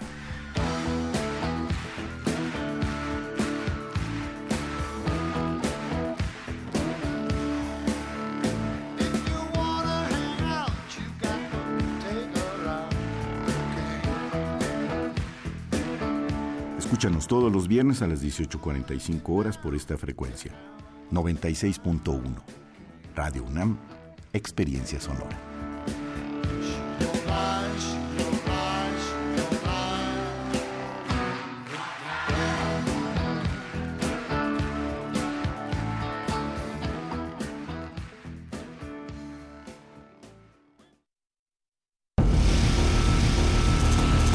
Cuando no planificas, tienes que improvisar. Cuando improvisas, el riesgo de que te salgan malas cosas es alto. Cuando improvisas siendo responsable de más de 120 millones de mexicanos, es un acto de responsabilidad. Todo producto de la soberbia y de la incompetencia. México no puede parar en el tiempo. Van, unidos y fuertes para defender a México. La lucha por la equidad de género se consigue por varios frentes, desde las ideas y denuncias del feminismo hasta la deconstrucción de la masculinidad. Entre hombres, México, un espacio radiofónico para cuestionar la imagen que tenemos acerca de lo que consideramos masculino. De lunes a viernes a las 6.50 horas, retransmisión a las 15 horas por el 860 de AM y a las 6.30 horas con retransmisión a las 17 horas por el 96.1 de FM. Para poder corregir, primero hay que reconocer. Radio UNAM, experiencia sonora.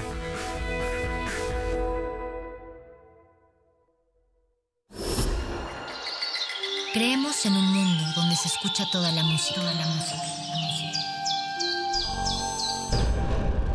conocimiento esté abierto al mundo, donde se ame de todas las formas. Ese mundo es posible y vamos a pelear por él. Resistencia modulada.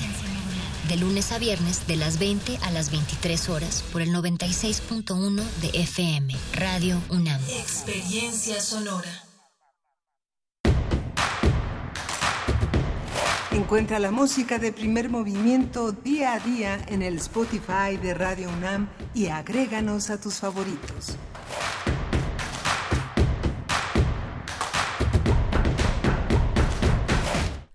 9 de la mañana con 6 minutos, Miguel Ángel Quemain. Seguimos en esta tercera hora de primer movimiento. Sí, justamente con, con malas noticias. Bueno, el presidente se pronunció hoy sobre lo que calificó un horrendo crimen, el asesinato de Samir Flores Soberanes, uno de los opositores del proyecto integral Morelos, que se conoce como PIM, que incluye un gasoducto y una termoeléctrica en la zona de Huesca. Se han opuesto a este proyecto desde hace como seis años y bueno, hoy concluye con el asesinato de uno de sus activistas más importantes. Eh, el presidente dijo que van a, se va a averiguar, se va a, desde Nuevo León, donde se realizó hoy la conferencia de prensa matutina, se va, se va a averiguar. No quiso vincularlo de primera intención a su oposición añeja a este proyecto PIM, pero bueno, para muchos es muy evidente que es parte de una serie de intereses que van a poner eh, eh, a esta zona del país, Morelos, Tlaxcala, Puebla, en una zona de progreso, pero también cientos de pueblos. Eh, ¿Qué implica el progreso, Miguel Ángel? Pues que se queden sin agua, ¿no? 50 millones de litros de agua directamente este, que afectan a más de, un centenar de pueblos, un gasoducto de 160 kilómetros en una zona de, riesgo volcánico, dos centrales termoeléctricas, eh, mucho progreso, pero un progreso que no incluye a una serie de pueblos que están muy, muy resistentes a, abandonar el lugar, a, adecuarse a las nuevas condiciones y que se han opuesto este, prácticamente diariamente. Eh, en, el año 2000, 40% de, de su agua fue utilizada para la agricultura, 39% para las termoeléctricas y solo el 17% para una población de 313 millones de, de, de personas, 313 mil personas. ¿no? ¿Dónde podemos consultar más de esto? Pues fíjate que eh, esto está publicado en, distintos medios. desde el 13 de marzo lo publicó Regeneración de una manera insistente. Regeneración es sobre todo Regeneración, ¿no? Sobre todo Regeneración, sí. Pues para darle seguimiento. Ay, complicado. Mira, que con eso nos vayamos a la poesía necesaria el día de hoy, que también está dura. Sí. Primer movimiento. Hacemos comunidad. Es hora de Poesía Necesaria. Llegó el momento de poesía necesaria y hoy vamos a tener un combo interesante. Ah, a ver qué te parece, Miguel Ángel. Eh, vamos a estar hablando de, de, este poeta llamado Edwin Rolf. ¿Quién lo conoce? ¿Rolfie? ¿Rolf? No, bueno. Eh, no, a lo mejor no es una de las voces más conocidas de, poesía norteamericana, de poesía estadounidense, porque este es como de los subversivos, de, los de los otros. Eh, Edwin Rodfi eh, nace en 1909 en Filadelfia y fallece en Los Ángeles en 1954. Ah. fue inmigrante ruso-judío vivió casi toda su vida en Nueva York, pero a ver, era comunista, contestón, activista, era de, papá socialista y de mamá activista por el tema de control de natalidad, se metió muchísimo en política, por supuesto que formó parte de estas persecuciones eh, de, de macartismo, ¿no? Obviamente le tocó todo este tema, porque era, yo me atrevería a decir que de los punks, de los primeros eh, poetas punks, y Vendrá acompañado esta mañana Edwin Rolfe con este poema que además yo creo que está bueno. Vamos a ver qué les parece. Se llama Poema para deleitar a mis amigos que se ríen de la ciencia ficción. Así se llama el poema, eh, estará acompañado de una banda que casi no suena en ninguna parte y, y, siempre que podemos escucharla pues es un deleite. The Tear Garden es una banda que eh, se formó por dos personalidades muy importantes de la música electrónica, hablando de ciencia ficción, pero de otro tipo de ciencia ficción. El primero es Edward Caspel, que es de los Legendary Pink Dots, que es una banda tota muy underground. Y el segundo es Sevin Kay, que forma parte de Skinny Poppy. A lo mejor alguien le sonará por ahí Skinny Poppy. Bueno, tienen este disco, uno de sus primeros discos, The Running, eh, The Last Man to Fly, que tiene The Running Man, que es la canción que vamos a escuchar, acompañando este poema para deleitar a mis amigos que se ríen de la ciencia ficción. Aquel fue el año en el cual pequeños pájaros en frágiles y delicados batallones se suicidaron contra el Empire State, habiendo inexplicablemente perdido o ignorado su radar aéreo.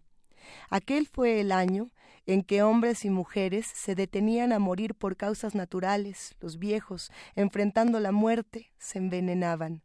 Los recién nacidos, enfrentando la vida, morían con sus madres en el parto y todo el resto, el resto de la salvaje población chocaban sus autos, desesperada pero deliberadamente, en calles claras y calmas como estanques. Aquel fue el año en que los barcos de todos los mares, lagos, bahías y ríos desaparecieron sin dejar huellas, e incluso aquellos anclados en los muelles se voltearon como ballenas arponeadas o normandos heridos. Y sí, y los vuelos civiles intercontinentales, así como los militares, hallaron muchedumbres en los caminos del cielo y terminaron emulando a Ícaro, enterrados en llamas. Muchos hombres sensatos se quedaron en sus casas durmiendo en sus bañeras. Otros, empedernidamente caseros, bajaron las escaleras y algunos, juerguistas irremedibles, jugaron a la silla musical. Los chicos se cayeron de sus patinetas y triciclos. Los transeúntes resultaron heridos por filudos trozos de hierro que caían del cielo. Oh, qué carnicería fue reportada. Incluso la aspirina y el bicarbonato se volvieron letales, y el seconal para aquellos que sufrían de leves jaquecas con estómagos levemente ácidos no pudieron dormir. Todos los amantes murieron en sus lechos, como los marineros en la oscuridad. Finalmente, los únicos que sobrevivieron fueron malhumorados soldados esparcidos por el campo de batalla, entre cerros perforados como conchas y árboles carbonizados. Así hasta las indispensables guerras murieron de tedio, pero no los prescindibles conscriptos, ellos se quedaron como siempre, de todos modos, al no haber transporte hacia ninguna parte y los hogares estaban muertos y desnudos, estos soldados vagaron eternamente en aquellos bizarros paisajes semejantes a la obra temprana de Chirico, como borrachas estrellas en sus pequeñas órbitas, girando, girando y girando. Y como también moría en aquel, en aquel suicidio mundial, por lo que sé, ellos podrían seguir ahí, como un ajedrecista abandonado por jugadores paralizados, ellos podrían seguir ahí, podrían seguir ahí.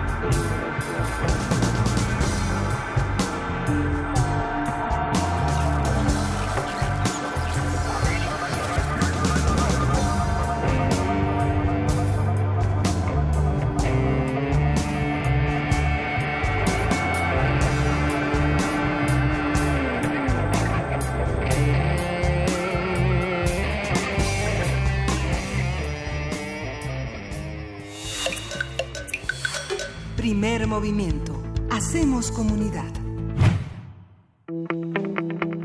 La mesa del día. El presidente Andrés Manuel López Obrador presentó el lunes el Consejo para el Fomento a la Inversión, el Empleo y el Crecimiento Económico, que será encabezado por Alfonso Romo. El, Alfonso Romo es el jefe de la oficina de la presidencia. Ante miembros de la iniciativa privada, Romo dijo que su labor consistirá en promover la convergencia del sector público, privado y social para salir del estancamiento económico. El objetivo del gobierno federal es lograr un crecimiento de 4%. El anuncio de la creación de este consejo surge una semana después de que Manuel Bartlett, director general de la Comisión Federal de Electricidad, revelara una lista de exfuncionarios a quien culpó de haber desmantelado a la Comisión Federal de Electricidad, lo cual calificó como un claro conflicto de interés. La lista incluye a José Córdoba Montoya, Jesús Reyes Heroles, Carlos Ruiz Acristán, Luis Telles, Alfredo Elías Ayub, Felipe Calderón Hinojosa, Georgina Casel, eh, Jordi Herrera y Alejandro Kaufman. La mayoría de ellos refutaron las, acusaciones, las acusaciones de Bartlett lo estuvimos platicando hace algunos días y bueno, hay que ver qué pasó después. Sí, ha sido una relación polémica. Vamos a conversar sobre esta relación entre los empresarios y el gobierno de López Obrador, cómo se ha planteado, qué implica para el país y quiénes son los interlocutores de uno y otro lado. Están con nosotros eh, Francisco Javier Rodríguez Garza, doctor en Historia por el Colegio de México, profesor e investigador del Departamento de Economía de la UNAM, de la UAM y especialista en crecimiento e historia económica contemporánea de México. Y bienvenido, eh, eh, doctor, ¿cómo está? Buenos días, Miguel Ángel. Muchas gracias por estar con nosotros. Está bien. Buenos días, Luisa. Buen día, Francisco. Muchas gracias. También está con nosotros y agradecemos muchísimo el doctor Casio Luiseli Fernández, investigador del Programa Universitario de Estudios del Desarrollo. Doctor Casio Luiseli, muy buenos días. Muy buenos días para todos, me da mucho gusto estar con ustedes. Agradecemos profundamente a ambos por acompañarnos esta mañana. Son temas complejos, eh, a muchos de pronto nos cuesta trabajo entrar eh, de lleno cuando hablamos de, la clase empresarial, ya haríamos platicando de por qué. Pero ¿cómo está esta relación? Eh, empezamos con Francisco Javier Rodríguez Garza. doctor, ¿cómo está esta relación entre la clase empresarial y el gobierno de López Obrador? Bueno, la primera cuestión que tenemos que ver es eh, recordar, digamos, eh, la función de un empresario. Eh, el empresario es sinónimo de innovación, de creatividad, de inversión y parece ser que en esta última cualidad que es inversionista, por primera vez creo que López Obrador eh, logra eh, conjuntarnos, es decir, estaríamos totalmente de acuerdo. Sin inversión no hay crecimiento económico. Ahora bien, no eh, históricamente o al menos en la segunda mitad del siglo XX el empresariado mexicano ha estado vinculado, es decir, estrechamente con eh, eh, con el Estado mexicano. El Estado mexicano bien podríamos decir que eh, juega un papel muy importante en la creación de un nuevo empresariado eh, a partir de un conjunto de elementos.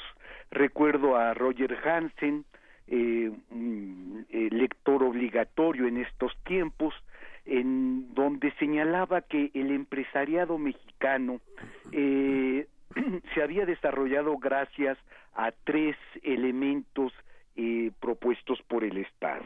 El primero de ellos eran los permisos de importación, el segundo de ellos era la infraestructura que el Estado generaba eh, eh, en favor de las industrias, de las empresas, y el tercer elemento era el financiamiento. Estos elementos explican en mucho junto con el contexto internacional, el éxito de el llamado momento del desarrollo estabilizador que eh, lo ha traído eh, López Obrador eh, como un modelo, digamos, a recuperar en parte. Entonces yo creo, ¿no? Que la cuarta transformación, en la cuarta transformación, el empresariado puede jugar un papel muy importante en primera instancia sí podemos nosotros lograr eh, eliminar una suerte de denuesto o la denostación que ha tenido el empresariado mexicano, es decir, a lo largo es decir, de eh, las últimas décadas. Es decir, el empresario es un eh, es un elemento, digamos, maligno, digamos, en eh, dentro de lo que fue la lógica del nacionalismo revolucionario. La segunda cuestión es ver las reglas del juego que eh, se establecerán dentro del gobierno de López Obrador y el empresariado mexicano. No olvidemos de que un país en mucho es, es definido por su empresariado. Sí. Bueno. Sí, sí, sí, sí, lo estamos escuchando con mucha atención. Bueno, entonces, ¿cuáles van a ser ahora las cuestiones? Es decir, al margen de las fricciones eh, que han venido ocurriendo por el aeropuerto, eh, por las inversiones que propone eh, el actual gobierno, lo que podríamos nosotros señalar, digamos, es prematuro poder establecer un vínculo, eh, es en función, digamos, de una reforma fiscal, es decir, que se ha aplazado, lo cual beneficia, digamos, al empresariado. En un segundo momento, que es, supongo yo, el más importante, son las concesiones que le pueda otorgar el gobierno al empresariado mexicano es decir, las concesiones en materia, por ejemplo, de recursos mineros, las concesiones que actualmente se encuentran en la polémica alrededor de los recursos petroleros, así como aquellas que tienen que ver eh, con la infraestructura. No olvidemos nosotros que el gobierno de López Obrador en la Ciudad de México tuvo a un empresariado con el cual eh, no hubo grandes fricciones.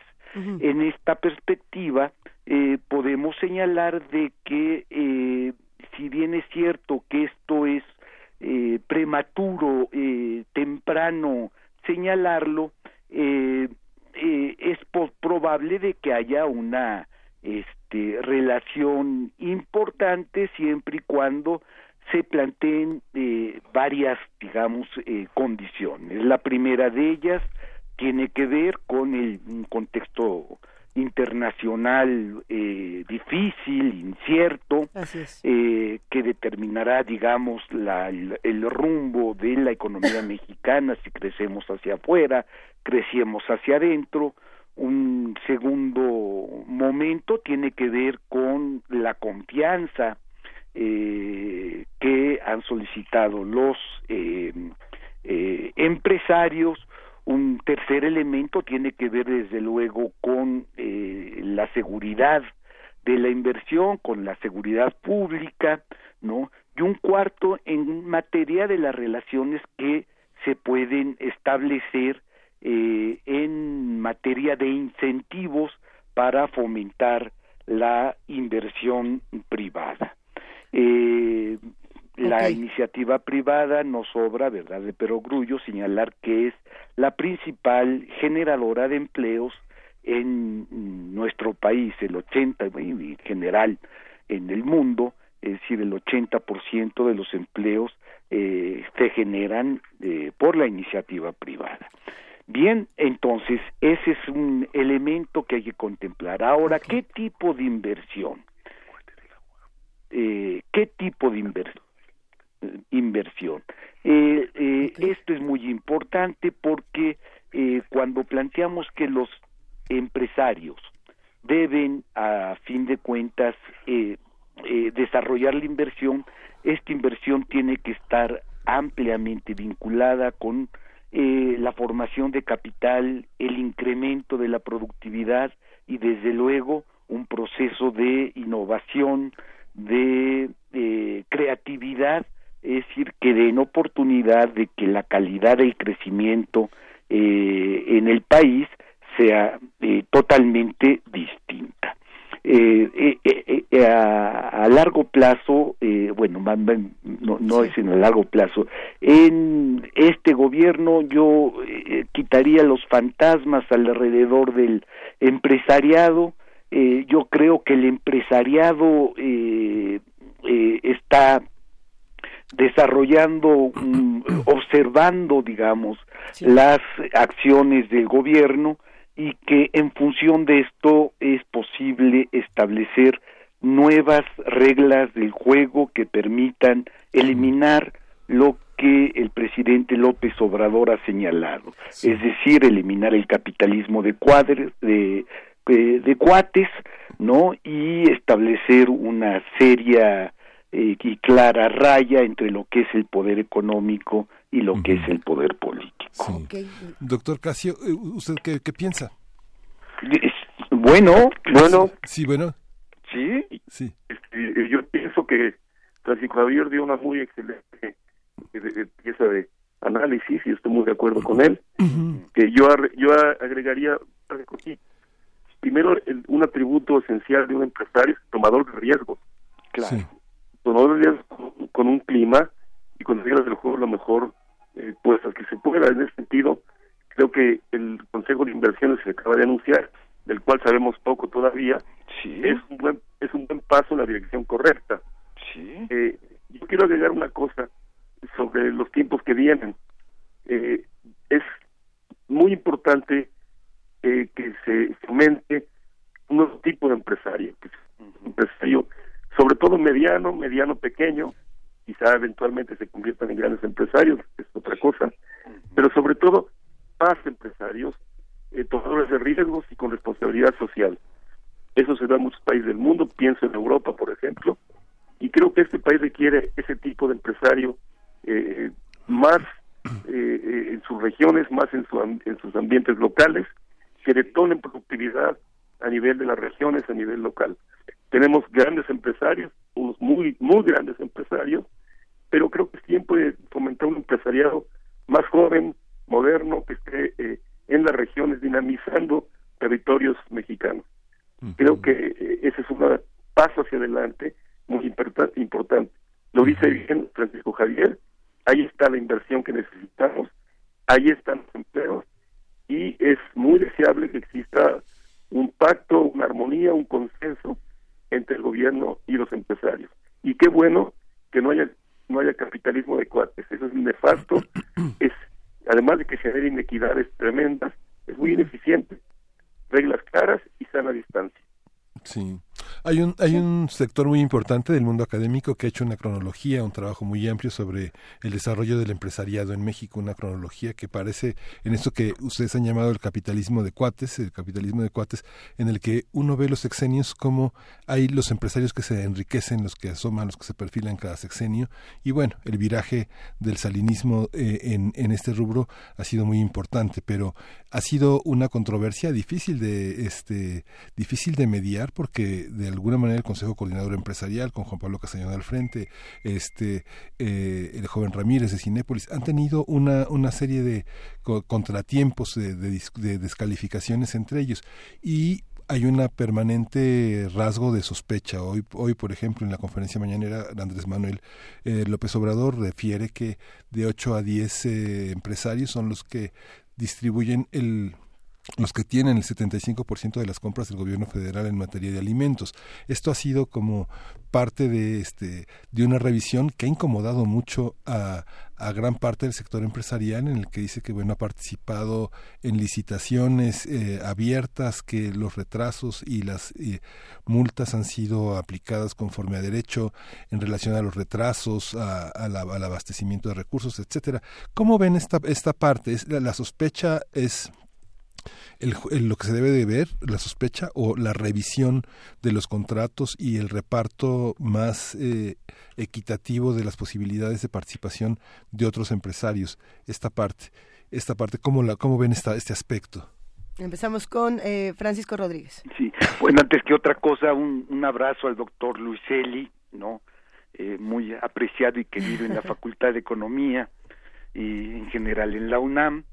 Eh, eh, bueno, eh, la, la, primera cuestión que hay que ver es que eh, el empresariado, el empresariado eh, exige en materia de concursos de una total transparencia. Eh, cuando planteamos nosotros que hay que de nueva cuenta pensar en las reglas del juego entre el empresariado mexicano y el Estado, la primera condición es el desarrollo de la transparencia, con proyectos de inversión realistas, no proyectos, digamos, hechizos que lleven a la corrupción. Es decir, no se puede construir, digamos, un puente con 20 pesos, ¿no? Y posteriormente desarrollar una serie de eh, eh, acciones tramposas, es decir, que lleven a que el empresariado eh, vinculado, digamos, con el gobierno o vinculado de manera eh, tramposa, digamos, con este, es decir, lleve adelante estos proyectos. Ese es un primer elemento. El segundo elemento que nosotros tendríamos que eh, desarrollar es que si bien es cierto que el Estado es un eh, enorme eh, pivote, digamos, para motivar a la inversión extranjera, eh, también eh, debemos nosotros considerar de que eh, más allá de, eh, de participar en términos de inversión pública, debe, debe haber una suerte de eh, impulso, de, de impulso de Sí. eh, incubadora de empresarios. Eh, llama la atención que históricamente el empresariado mexicano se haya desarrollado en el norte y en el centro del país. Eh, recientemente se eh, homenajeó con mucho mérito, con mucha razón, a eh, Mario Cerruti, un historiador de empresas y empresarios del norte, y llamaba mucho la atención, donde existen empresarios, existe crecimiento económico, existe desarrollo económico, existen, eh, eh, vaya, equipos de fútbol, ¿no? Equipos de fútbol. Los últimos equipos de fútbol se desarrollan en el norte y eh, hasta cierto punto tiene que ver con esta función. La, la agricultura, aprovechando que está el doctor Caselli, la agricultura, digamos, próspera del país se encuentra precisamente en el norte del país. Entonces, eh, yo creo, yo creo y soy de la idea de que un gobierno, ¿no?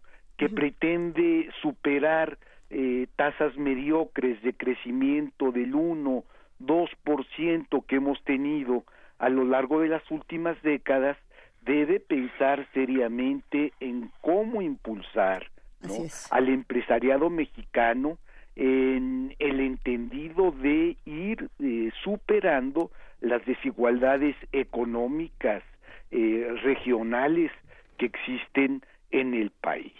Doctor eh, Casio Liceli Fernández, hablando, retomando sí el tema de agricultura justo al norte del país, pero también estos proyectos de inversión realistas que mencionaba el, el doctor Francisco Rodríguez Garza, tenemos proyectos de inversión realistas actualmente, digamos, ¿cuáles serían y por qué estos sí y estos otros no? Porque hay, sobre ese tema han salido varios comentarios en, nuestras redes sociales. Bueno, de nuevo, viendo Francisco Javier, hay que primero cuando las, reglas sean transparentes, claras y parejas, y parejas, que esté pareja, va a ser una relación más estable entre el Estado y el empresariado. No olvidemos que el Estado además tiene el doble palanca de su capacidad de compra. Puede activar muchísimo al sector empresarial, pero el tema es que hay que hacerlo con transparencia y con reglas parejas para no generar esta, eh, esta tendencia a los cuates y a los privilegiados de cada sexenio. Eh, dicho esto, me quiero referir también, como decía Francisco Javier, a quien también saludo, hay que voltear a los pequeños empresarios de las provincias mexicanas. Así es. Me refiero, conozco el tema agrícola más o menos. Eh, perdón, eh, doctor Lucio, perdón, Casio, perdón, eh, perdón por la interrupción, es que se está escuchando muy mal la llamada. Ah, creo que vamos a tener que retomarla en un segundo. O a ver, estamos tratando de mejorarlo por aquí. ¿Está mejor? Sí, muchísimas gracias. No, no se preocupe. No decía yo que hay que voltear hasta la provincia, más al sur sureste. Hay que detonar a partir de las pymes y las pymes capacidad empresarial para que se transformen en empresas viables y medianas. Por ejemplo, siempre pongo un ejemplo en mis clases, que lo pongo ahora también. Eh, existe la idea de las cadenas cortas. Eh, en Italia, por ejemplo, hace 100 años, y un queso muy bueno, y los empresarios locales de una pequeña ciudad llamada Parma tiraron su queso y su cadena de producción del queso en su región. A la vuelta de 80 años es el queso parmesano que está en todas las mesas del mundo.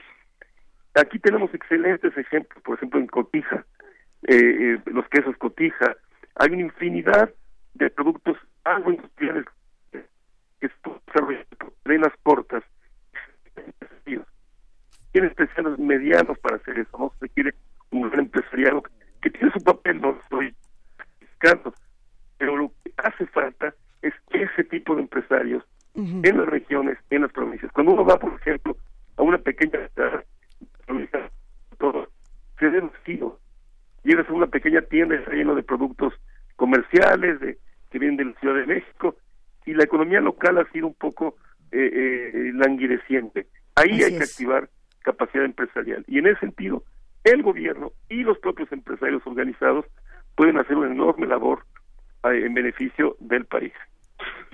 Bien, estamos platicando con el doctor Casio Luiseli Fernández, investigador del Programa Universitario de Estudios de Desarrollo. Vamos a tratar de retomar esta llamada en este momento porque ha tenido algunos problemas de, interferencia. Está en la línea con nosotros también el doctor Francisco Javier Rodríguez Garza, doctor en Historia por el Colegio de México.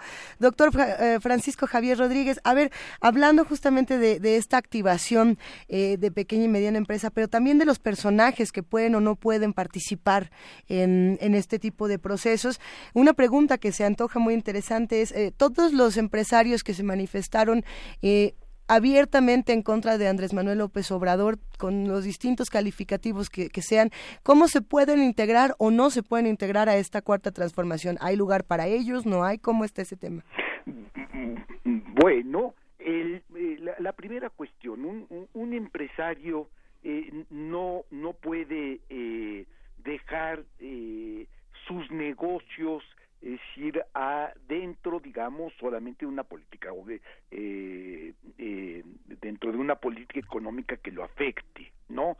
Eh, eh, pongo el ejemplo, en, durante el gobierno de Luis Echeverría hubo un, una situación difícil entre el gobierno y el empresariado y sin embargo se continúa haciendo negocios, es decir, la gente va a continuar, los Ramírez, este, la gente va, va a continuar haciendo sus cines o va a continuar eh, desarrollando sus eh, respectivos eh, capitales, ¿no? Puede a fin de cuentas llegar a un acuerdo para fomentar eh, o ampliar, digamos, estas expectativas en materia de negocios, que creo que a fin de cuentas lo que va a, qué es lo que va a ocurrir, es decir, una eh, vuelvo con López Portillo, una suerte de alianza de producción, siempre y cuando esto eh, eh, no solamente sea un problema de negocios, sino también de generación de eh, empleos. Eh, una cosa es la retórica, una cosa es el discurso y otra cosa es la realidad en materia de la generación de inversiones productivas, de eh, inversiones en general y por otra parte, digamos, las posibilidades de eh, ampliar precisamente estas inversiones. Eh, no olvidemos nosotros que eh, el presidente López Obrador se reunió con el Consejo Mexicano de Negocios, una institución o un, una cámara empresarial que surge en 1962, es decir, en el gobierno de López Mateos, en donde eh, el discurso de López Mateos todavía estaba presente aquel que señalaba de que él era un hombre de ultraizquierda dentro de la revolución. No olvidemos tampoco decir que un sector importante de la clase empresarial del país se desarrolla justo en el cardenismo. Es decir, los empresarios eh, discuten el, el el, discurso, digamos, social, el discurso eh, em, eh, igualitario, justiciero del el gobierno de Cárdenas, al tiempo que están haciendo eh, negocios muy, muy importantes en un país en donde la extensión del mercado eh, interno se convertía un fuerte incentivo para generar pues lo mismo bancos como el Banco de Bancomer, como una serie de sociedades de inversión. Entonces, este, eh, si bien es cierto decir, eh, que eh, el Consejo Coordinador Empresarial tuvo o tiene discrepancias con el discurso de López Obrador, es eh, sin duda un elemento a contemplar si queremos nosotros, en efecto, generar eh, eh, crecimiento económico, vías inversiones que eh, eh, Luisa no es un no es un elemento fácil no es un elemento fácil señalar hace falta inversión porque la inversión nos va a generar crecimiento. Realmente el ejercicio y su práctica es un proceso sumamente difícil especialmente en estos tiempos Sí, es interesante ver, digamos, todo esta, todo este acercamiento, ¿no? Nos preguntaban sobre el caso, por ejemplo, estos, eh, estos eh, empresarios ranqueados entre los 100 empresarios más importantes de México que ha hecho Forbes y que ha hecho expansión, entre los que están, bueno, sabemos en primer lugar eh, Carlos Slim, José Antonio Fernández Carvajal de FEMSA, Germán Arrea del Grupo México, Alberto Balleres, Armando Garzazada, Carlos Slim Domit y Daniel Serviche en el del Grupo Bimbo, que justamente hablaban de esta oposición que eh, había de Marinela Serviche a, que se alineó justamente con MIR, pero que es muy interesante ver, digamos, a la panadera más importante del mundo, eh, que es Bimbo. Al segundo día, Daniel Serviche salió a hablar de la, justamente, del apoyo a Andrés Manuel López Obrador y su padre, Lorenzo Serviche, que desde 2009 marcó una distancia frente al PAN muy importante, este, desmarcándose del gobierno de Felipe Calderón, que ha sido muy interesante, porque bueno, finalmente es una empresa que se ha visto eh, de alguna manera conservadora, pero la filantropía de Lorenzo Serviche ha sido importante en muchos eh, paradigmas empresariales que no han sido en otros, que en otros, en otros, en otros ámbitos. ¿Cómo ven esta parte que también eh, la promoción de jóvenes en los empleos, en la capacitación, que fue uno de los últimos acuerdos que firmó una de las empresas más grandes de México, que es Bimbo, con el gobierno federal? ¿Cómo, cómo ven este, este, esta colaboración? Bueno, pues este, yo la veo muy bien. Yo recuerdo muy bien a don Lorenzo, con quien llevé una cierta amistad, y me tocó sirviendo en el extranjero, en la diplomacia, ver cómo Bimbo se ha expandido por otros países y en general lo ha hecho con un sentido social importante, buscando detonar capacidades empresariales locales e integrar cadenas. Creo que esa es una estrategia muy necesaria. Eh, Bimbo además es una empresa pues ya global que tiene eh, capacidades enormes y ojalá ese tipo de empresas sean también nodrizas de empresas más pequeñas, como comentaba yo, que ayuda a detonar cadenas locales y de ahí capacidades empresariales en las regiones.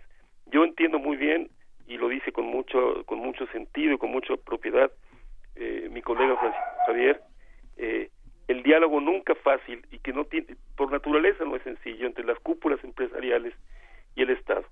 Pero creo que es, un, es una buena oportunidad de establecer reglas claras, la sana distancia que ha marcado el presidente e irnos a buscar capacidades empresariales que ahí están, que ahí están. Eh, eh, uno ve mucha gente joven deseosa de salir adelante y se va desanimando porque hay un mar de trámites o, digámoslo también, hay corrupción en el camino para los permisos, etcétera, etcétera. Simplificar eso, transparentar eso, es un gran paso adelante. Yo recuerdo en, cuestiones de mis trabajos con el sector rural la enorme dificultad que tienen campesinos muy humildes para cumplir trámites muy complejos que son, por ejemplo, por Internet. Y bueno, no están en Internet, pero saben muy bien producir y tienen capacidades locales muy buenas. Ahí hay una mina de, de, capacidades mexicanas que hay que desarrollar, hay talento que hay que desarrollar. Y coincido y, e insisto, sin empresarios medianos y pequeños no salimos. Y sobre todo no salimos buscando mayor equidad. Sí.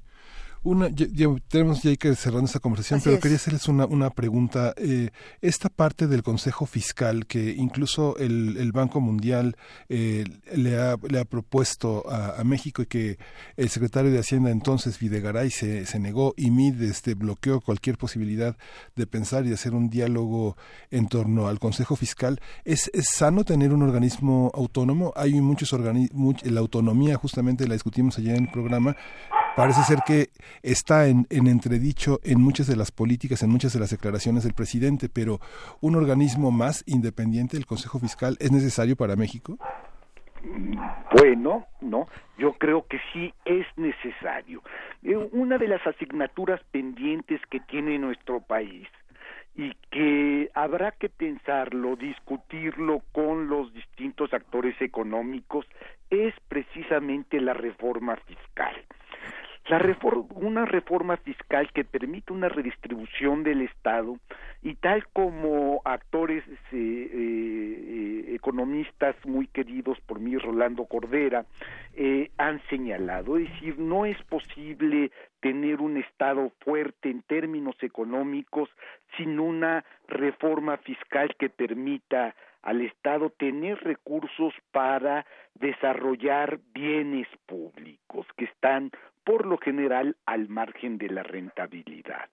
Eh, la reforma fiscal eh, no, no se no se puede sustituir eh, a partir solamente del gasto público, es decir, la redistribución del ingreso no pasa necesariamente o no, no, no alcanzan, digamos, con el gasto público tal y como se justificaba durante el desarrollo estabilizador.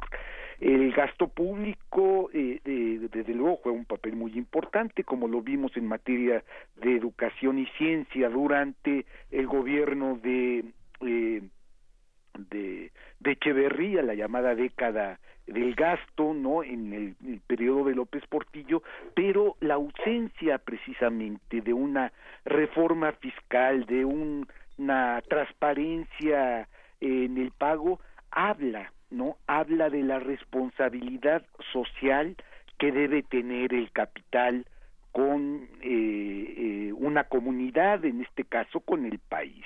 Entonces, yo creo que sí es importante seguir insistiendo en que eh, un Estado moderno exige de una eh, redistribución del ingreso a partir precisamente de eh, eh, del pago de impuestos en función de las ganancias y de las rentabilidades.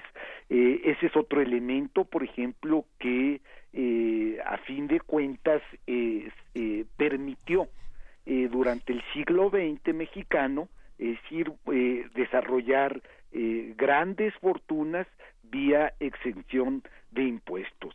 Eh, es una em, eh, este, asignatura pendiente incluso dentro de este gobierno que ha señalado de que no se va a hablar de la misma, sino hasta dentro de eh, tres o cuatro años pero con Rolando Cordera yo plantearía de que hay que seguir poniendo los los puntos sobre las CIES en la necesidad de este, generar una reforma eh, fiscal que permita, ¿no? Es decir, eh, tener un Estado eh, fuerte en términos de, de, de recursos para desarrollar bienes públicos.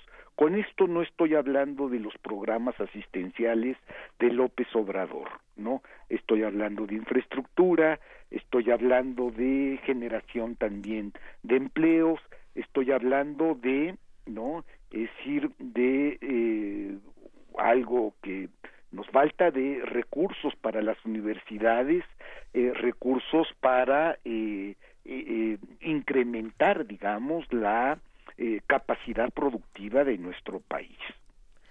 Doctor Casio Luiselli. Bueno, mire, nada más como complemento, porque desde luego que estoy de acuerdo y estoy de acuerdo con las tesis de Rolando Cordera.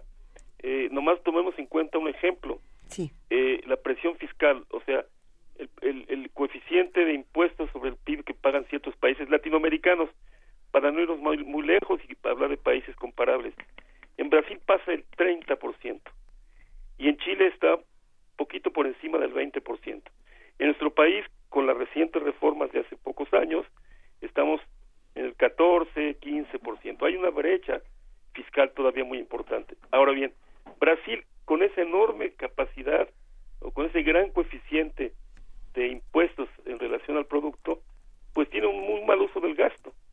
Brasil ha pasado por una profunda recesión y tiene un crecimiento aún más lento que el nuestro en los últimos años, además de la, de, la depresión. Entonces, eh, eh, el tema es gastar bien. En Chile gastan bien y Chile ha tenido un crecimiento notable, pero un desarrollo eh, extraordinario a nivel humano. El índice de desarrollo humano de Chile es con mucho el mayor de América Latina.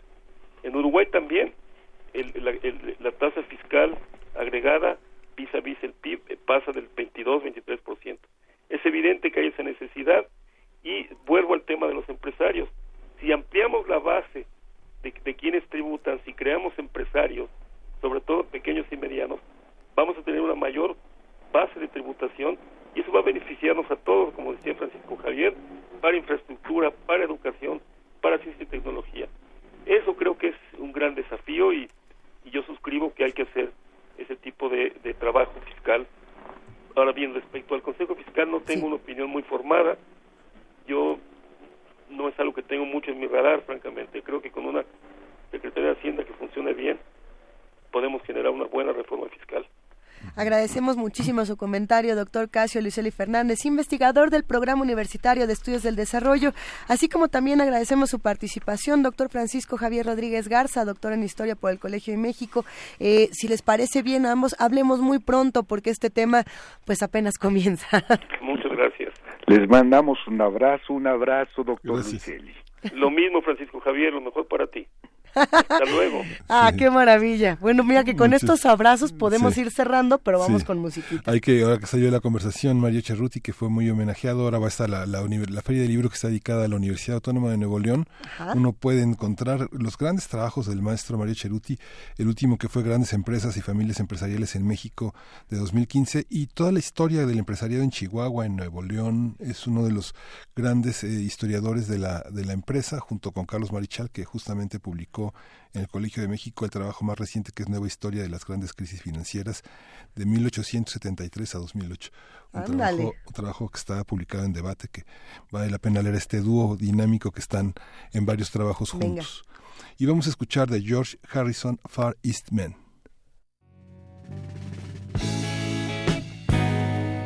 While the